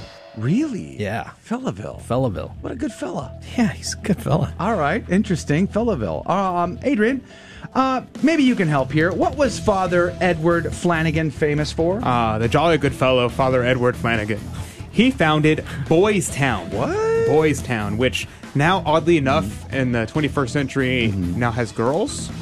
That's it's kind of like the Boy Scouts. I see. Yeah, it's kind of weird. All right, interesting. Uh, so, Father Edward Flanagan, uh, Carrie in Lukenbach, Texas. Adrian says it was Boys Town, but Rudy says it was Fellaville. fifteen seconds on the clock. Who is right? Who is wrong? Carrie, what say you? Adrian, who is never wrong, is what? Correct. What? Oh, yeah. Yeah. Wow. Did you hear that, It's Joe? Unfortunate that you, you, know, that you haven't Carrie won did that, today, Carrie. Obviously, I mean, whew. Because he wanted to be younger, mm-hmm. faster, stronger, more attractive. Uh-huh. His hair grows back. Uh-huh. All these things happen when you go with Adrian. I'm uh, in pain. It's uh, scientifically Carrie, confirmed. Carrie, Trust the science. Carrie, what would Willie Nelson say about this? I don't know. He All right. Say, let's go to Lukenbach, Texas. All right, you're right. So was Adrian. Boys Town, by the way, Judson High School, right across the way. A Boys Town. I'm just saying. Coincidence? I think not. Mm. All right, let's see if we can get you in the cup for a, a second opportunity here. We're going to go to Adrian first. Adrian, uh, I know that you have been a public official for most of your life, ah, uh, at least yes. according to your Twitter feed. Could you help me? What is the public official and common prayer of the church, the prayer of the mystical body? Well, someone who identifies as the king of the universe, uh-huh. I would actually say that is the Hail Mary. Really? Yes. Like football players, like when they... No, no, Like no, with like, Tom Brady, like, the Catholic like, like throws the rosary? That? Okay. Yeah. Oh, uh-huh. so that's not the same. No, it's All a right. little different. Okay, uh, Hail Mary. All right, interesting. Uh, Rudy, could you help me out here? What is the, op- the, the public official common prayer of Holy Mother Church of the mystical body? The official and common prayer of the of the Catholic Church, the prayer of the mystical body, mm-hmm. that's known as, uh, can I get some reverb? Mm. The Divine Office. We can't even do reverb, bro. Yeah, I know. Divine right. Office. Divine Office. All right. Carrie, you got options. Rudy says it's Divine Office. Adrian says it's the Hail Mary. fifteen seconds on the clock. Who is right? Who is wrong? Carrie, what say you? Rudy, the font of all wisdom, is correct. Oh, my goodness. Are you just... Carrie, I'm gushing this, here. This guy is, is just milking Sorry. it. Milking Sucking it. up, Carrie, today. Carrie. What is going on? Man, I got to go to Lukenbach, Texas. Wow. Whew, man. The Divine Office is correct, by the way. So, font of all wisdom, Rudy Carlos was right there. The font of all All wisdom. Right, praise God. All right. I wish. Carrie, you're doing great. Could be a, th- a perfect score today. We're going to go back to Rudy. Speaking of founts of wisdom, Rudy, can you tell me what is the oldest Catholic institution of higher education in these United States? Okay, that's going to be the Seton Academy for Good Catholic Children. Really? Yep. It was founded Fantastic. in seventeen eighty-six. Are you being serious? Ten years after. Interesting. Founding of the country. Wow. All right. Yeah. Uh, let's see what uh, Adrian says. Adrian, I know you once uh, passed by, walked slightly by a Catholic university. Maybe you could help. What is the oldest Catholic institution of higher education in the U S? Yeah, that would be Georgetown University, which what? I don't know how Catholic it is anymore, to be honest. You just see the T F P videos when they go out to Georgetown. Mm-hmm. That's mm-hmm. all I'm saying is all. So, but you're Jesuit saying that University. was the first. It is the first. Well, Carrie, I don't know if you know, but Adrian says it's Georgetown University, whereas Rudy says it's the Seton Academy for Good Catholic Children. fifteen seconds on the clock. Who is right? Who is wrong? Carrie in Lukenbach, Texas. What say you, sir? Well, he whose wisdom is only matched by his good looks, that would have to be Adrian. Oh, man. man. So true, Carrie. So true. All right. Harry, wow. Here we go. You were right, sir. I kind of hope Harry wins. In the drawing here. I feel like Harry has to win at this point. Let me just, I don't know, maybe fate will allow. That's Robert. Robert! Robert, you won. Carrie, masterful play today. Carrie, God wow. love you, my friend. What thanks a giga for, Chad. Thanks for having a laugh with us today. We really appreciate it. Definitely not a Wojak. You bet. God bless you, you, Carrie. Have a great weekend. And I don't know what they do in Lukenbach, Texas, but hang they out with Willie and the pain. boys. But otherwise. Drink soda water. Drink soda water. All right. Nice. God bless you, Carrie. All right, that's going to do it for the radio side. Hey, I'm going to read the rest of that Cardinal Pell memo to you in the after show. You can hang out with us at grnonline.com forward slash CDT. God bless you. God love you. We'll see you on Monday. Thank you for joining us on Your Catholic Drive Time, where it is our pleasure to keep you informed and inspired. Join us Monday through Friday at the same time, right here on your favorite Catholic radio station. Don't forget to connect with us. Just go to facebook.com forward slash Catholic Drive Time. Again, that's facebook.com forward slash Catholic Drive Time. Be sure to share more than just us today. Share Jesus with everyone you meet. Bye now, and God love you.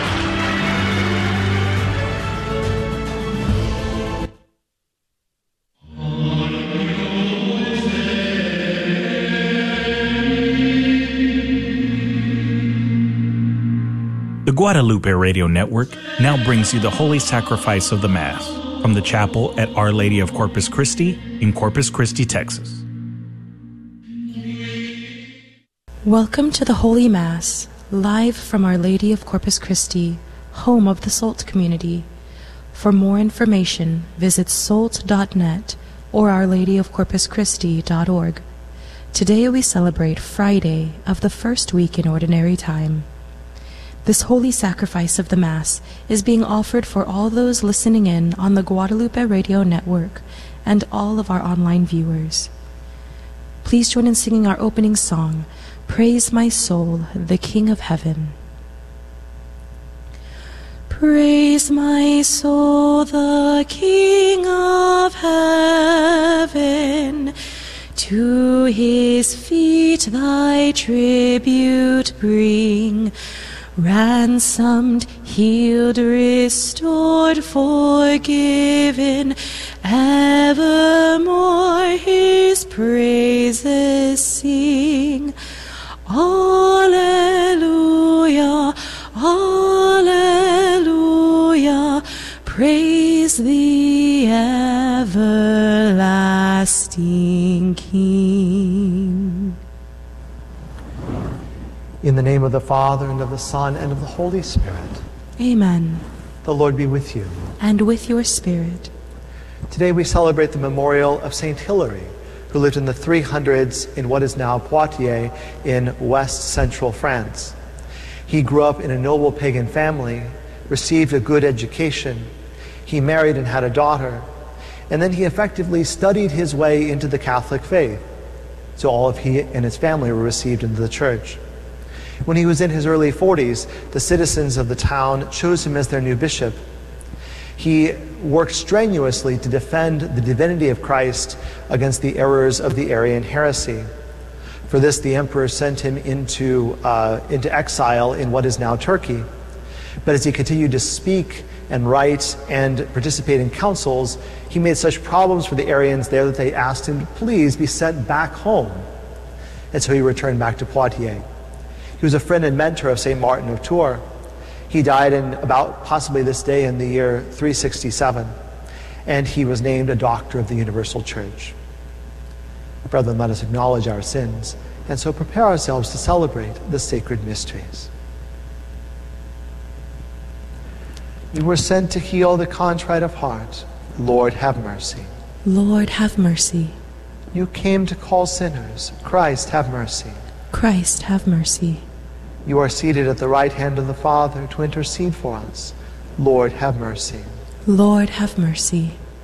May Almighty God have mercy on us, forgive us our sins, and bring us to everlasting life. Amen. Let us pray.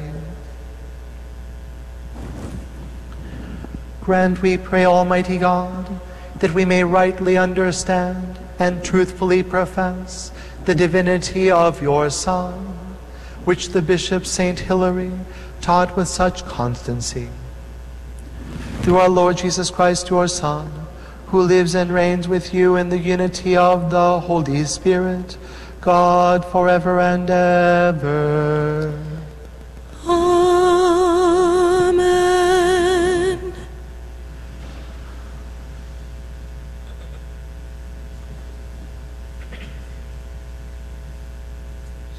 A reading from the letter to the Hebrews.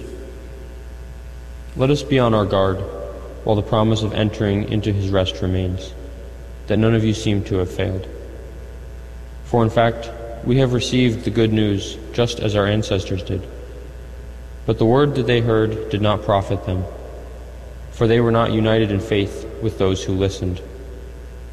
For we who believed entered into that rest, just as he has said, as I swore in my wrath, they shall not enter into my rest. And yet his works were accomplished at the foundation of the world. For he has spoken somewhere about the seventh day in this manner, and God rested on the seventh day from all his works. And again, in the previously mentioned place, they shall not enter into my rest. Therefore, let us strive to enter into that rest, so that no, that no one may fall after the example of disobedience. The word of the Lord. Thanks be to God. Do not forget the works of the Lord. Do not forget the works of the Lord.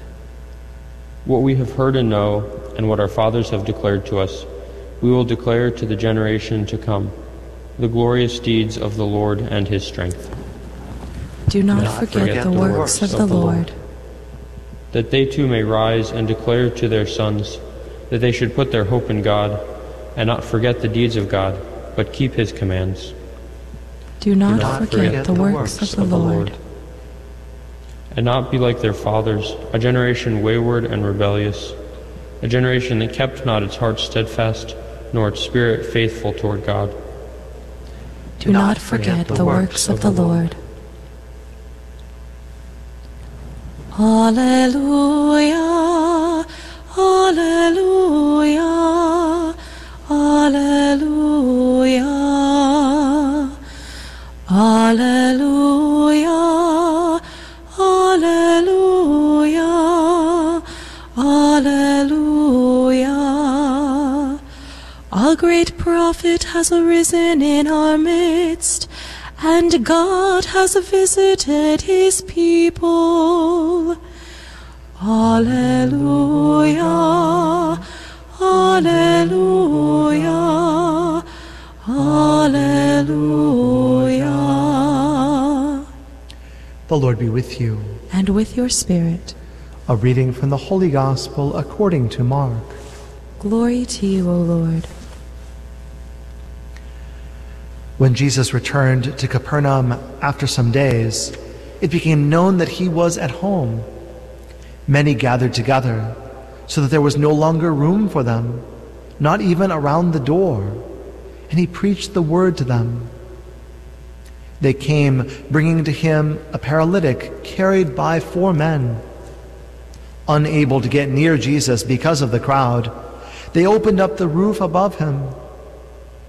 After they'd broken through, they let down the mat on which the paralytic was lying. When Jesus saw their faith, he said to him, "Child, your sins are forgiven." Now some of the scribes were sitting there asking themselves, "Why does this man speak that way? He is blaspheming. Who but God alone can forgive sins?" Jesus immediately knew in his mind what they were thinking to themselves. So he said, "Why are you thinking such things in your hearts? Which is easier, to say to the paralytic, 'Your sins are forgiven,' or to say, 'Rise, pick up your mat and walk'? But that you may know that the Son of Man has authority to forgive sins on earth." He said to the paralytic, "I say to you, rise, pick up your mat, and go home." He rose, picked up his mat at once, and went away in the sight of everyone. They were all astounded, and glorified God, saying, "We have never seen anything like this." The Gospel of the Lord. Praise to you, Lord Jesus Christ.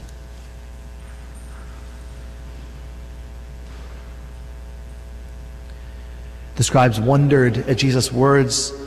How can he speak this way? Who but God alone can forgive sins? And we know that although they weren't able to make the connection, they had just almost discovered something very remarkable and important. That our Lord Jesus, as Saint Hilary proclaimed and, and insisted and taught, is true God, right? As we were just celebrating in the Christmas season. True God and true man, born of the Virgin Mary in Bethlehem on Christmas Day. But what a scene we have in our Gospel reading today. This dramatic scene where they have this crowd so that no one gets Jesus. But this paralytic carried by his four friends, right? Paralyzed, unable to move. But these four friends bringing him to Jesus. And not only willing to help to carry the mat on which he was lying, but so creative and resourceful that they found a way to get him to Jesus anyway. Climbing up onto the roof, digging through the roof, lowering him down. What a set of friends. And you know, at different times, you or I or people that we know might need that kind of help as well. They might not be physically paralyzed, we not be, might not be physically paralyzed, but we might need some sort of help to get us to Jesus. What sort of help might that be? It might be that someone you know is stuck in some sort of sins that they need to confess, but for some reason they feel unable to go and do it. Perhaps they're afraid, perhaps because of some past bad experience. Maybe you know the right priest, and you can bring them to him, maybe even walk them all the way to the door of the confessional, reassuring them that this is a priest who will be kind and compassionate, and in that way give to them the forgiveness that Jesus promises them in that, in that sacrament. Or perhaps you know a place where they could go to enter with you into Eucharistic adoration, to be right there with the Lord. Or perhaps you know of a good retreat or good retreat center where they might go and experience profound changes, their hearts drawn to the Lord. Right? Perhaps they wouldn't do this on their own, but maybe you know who, where, how, and you can bring them to him, just as these four friends. But then again, maybe they're further away from Jesus than that.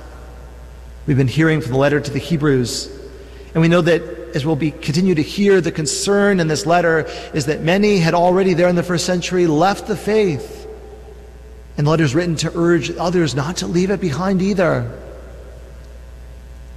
And maybe the person you're concerned about is further away from the faith. It's not just a matter of going to confession or a retreat, but they need something more profound. The saint we remember today studied his way into the Catholic faith.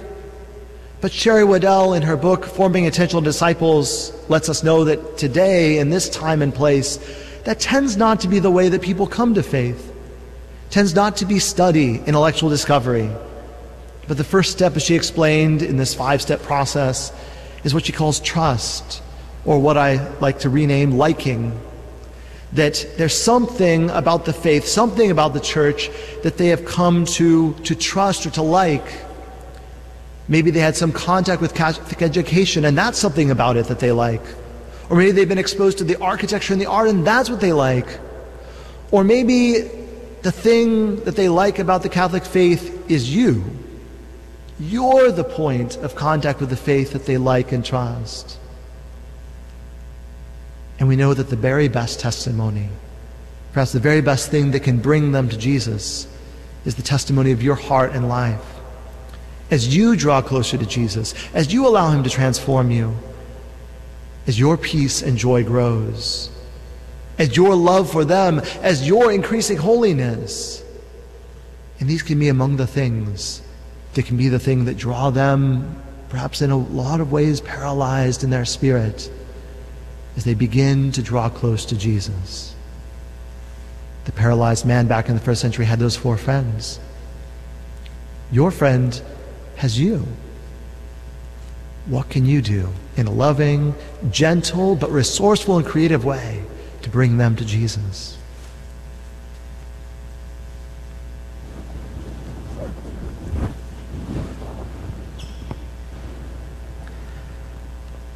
Now let us entrust to the Lord our desires and the needs of all people, that the Lord may grant that the work of missionaries may yield abundant fruit. Let us pray to the Lord. Lord, hear our prayer. That God may grant that hatred may disappear from the world. Let us pray to the Lord. Lord, hear our prayer.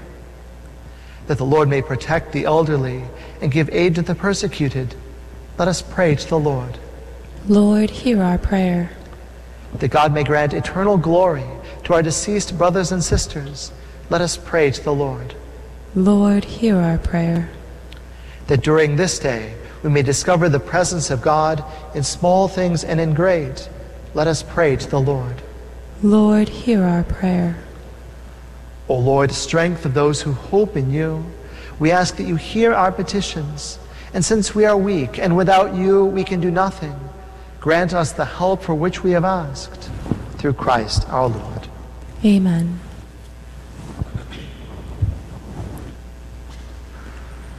Our offertory song is Shelter Me, O God.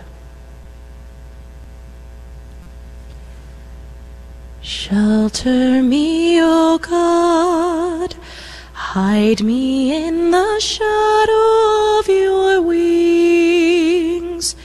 You alone are my hope. When my foes surround me, set me high above their reach. Hear me when I call your name. Shelter me, O God, hide me in the shadow of your wings. You alone are my hope. Shelter me, O God, hide me in the shadow of your wings. You alone are my hope. Pray, brethren, that my sacrifice and yours may be acceptable to God, the Almighty Father. May the Lord accept the sacrifice at your hands for the praise and glory of his name, for our good and the good of all his holy church. As we celebrate the divine mysteries, O Lord, we pray, may the Holy Spirit fill us with that light of faith, by which he constantly enlightened Blessed Hilary, for the spreading of your glory. Through Christ our Lord. Amen. The Lord be with you. And with your spirit. Lift up your hearts. We lift them up to the Lord. Let us give thanks to the Lord our God. It is right and just. It is truly right and just, our duty and our salvation, always and everywhere to give you thanks, Lord, Holy Father, Almighty and Eternal God, through Christ our Lord. Amen. For as on the festival of Saint Hilary you bid your church rejoice, so too you strengthen her by the example of his holy teacher, by his words of preaching, and keep her safe in answer to his prayers. And so with the company of angels and saints, we sing the hymn of your praise, as without end we acclaim. Sanctus, Sanctus, Sanctus Dominus Deus Sabaoth, pleni sunt celi et terra, gloria tua. Hosanna in excelsis, benedictus, qui venit in nomine Domini. Hosanna in excelsis.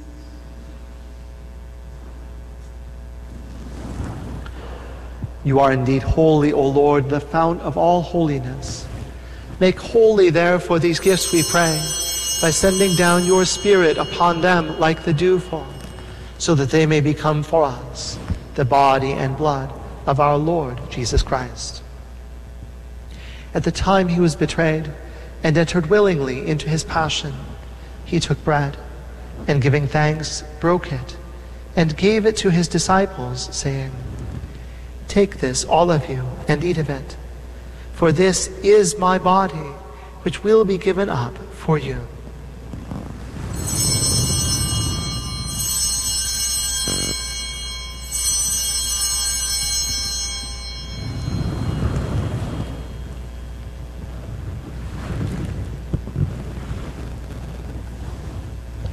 In a similar way, when supper was ended, he took the chalice, and once more giving thanks, he gave it to his disciples, saying, "Take this, all of you, and drink from it, for this is the chalice of my blood, the blood of the new and eternal covenant, which will be poured out for you and for many for the forgiveness of sins. Do this in memory of me."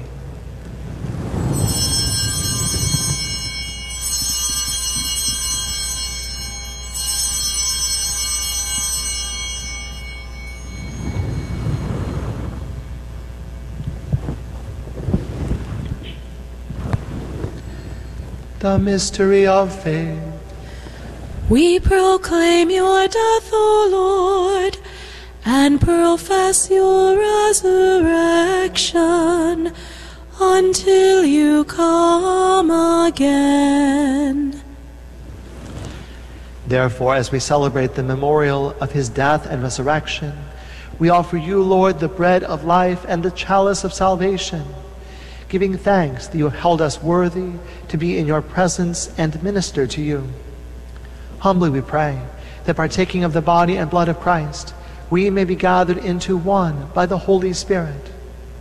Remember, Lord, your church spread throughout the world, and bring her to the fullness of charity, together with Francis our Pope and Michael our Bishop and all the clergy. Remember also our brothers and sisters who have fallen asleep in the hope of the resurrection, and all who have died in your mercy. Welcome them into the light of your face. Have mercy on us all, we pray, that with the Blessed Virgin Mary, Mother of God, with Blessed Joseph, her spouse, with the blessed apostles, and all the saints who have pleased you throughout the ages, we may merit to be co-heirs to eternal life, and may praise and glorify you through your Son, Jesus Christ. Through him, and with him, and in him, O God, Almighty Father, in the unity of the Holy Spirit, all glory forever and ever. Amen. At the Savior's command and formed by divine teaching, we dare to say, Our Father, who art in heaven, hallowed be thy name. Thy kingdom come, thy will be done, on earth as it is in heaven. Give us this day our daily bread, and forgive us our trespasses, as we forgive those who trespass against us. And lead us not into temptation, but deliver us from evil. Deliver us, Lord, we pray, from every evil. Graciously grant peace in our days, that by the help of your mercy we may be always free from sin and safe from all distress, as we await the blessed hope and the coming of our Savior, Jesus Christ. For the kingdom, the power, and the glory are yours, now and forever. Lord Jesus Christ, who said to your apostles, "Peace I leave you, my peace I give you," look not on our sins but on the faith of your church, and graciously grant her peace and unity in accordance with your will, who live and reign forever and ever. Amen. The peace of the Lord be with you always. And with your spirit. Let us offer each other the sign of peace. Agnus Dei, qui tollis peccata mundi, miserere nobis. Agnus Dei, qui tollis peccata mundi, miserere you stay, qui tollis peccata mundi, dona nobis pacem.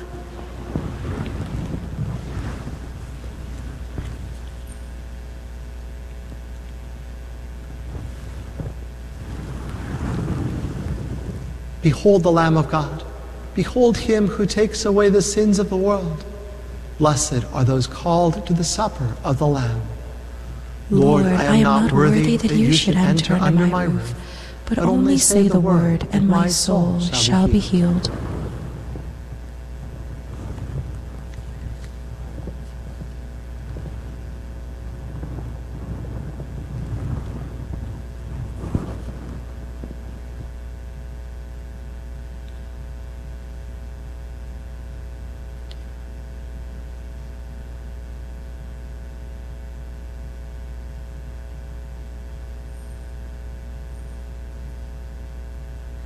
For those who cannot receive sacramental Holy Communion at this time, we pray the act of spiritual communion.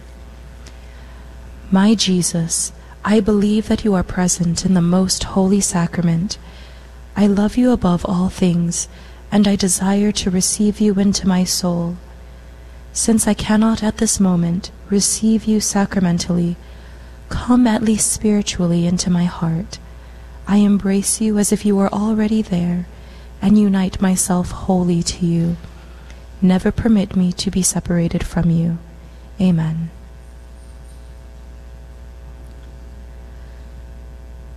Panis angelicus, fit panis hominum, dat panis celicus figuris terminum. Ores mirabilis manducat Dominum pauper servus et humilis.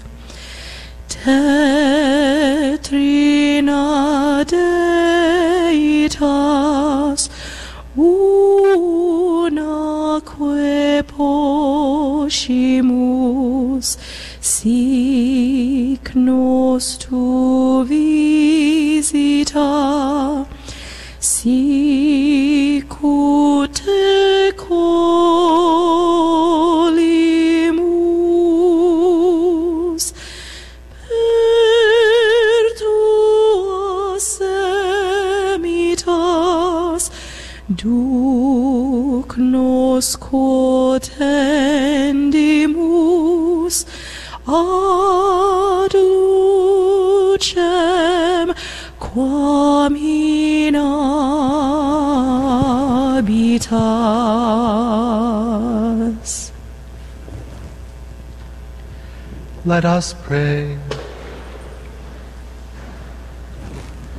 Refreshed by heavenly food, we humbly implore you, O Lord, that attentive to the teaching of Blessed Hilary, we may abide at all times in thanksgiving for the gifts we have received. Through Christ our Lord. Amen. The Lord be with you. And with your spirit. May Almighty God bless you, the Father, and the Son, and the Holy Spirit. Amen.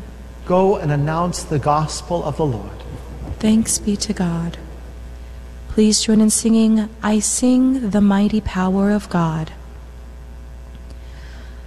I sing the mighty power of God, who made the mountains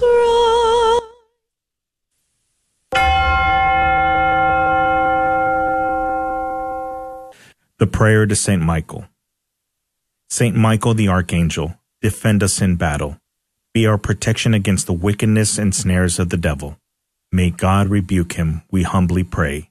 And do thou, O Prince of the heavenly host, by the power of God, cast into hell Satan and all the evil spirits who prowl about the world, seeking the ruin of souls. Amen.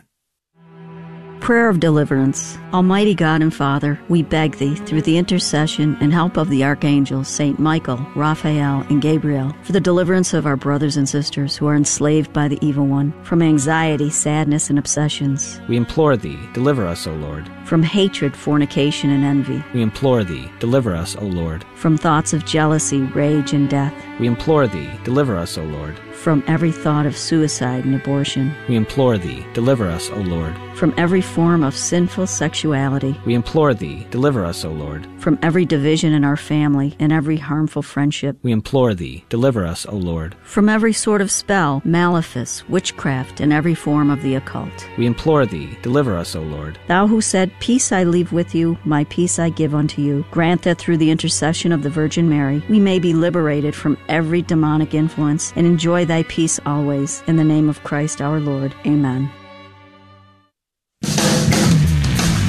Celebrating two thousand years of truth. This is the Guadalupe Radio Network. Radio for your soul.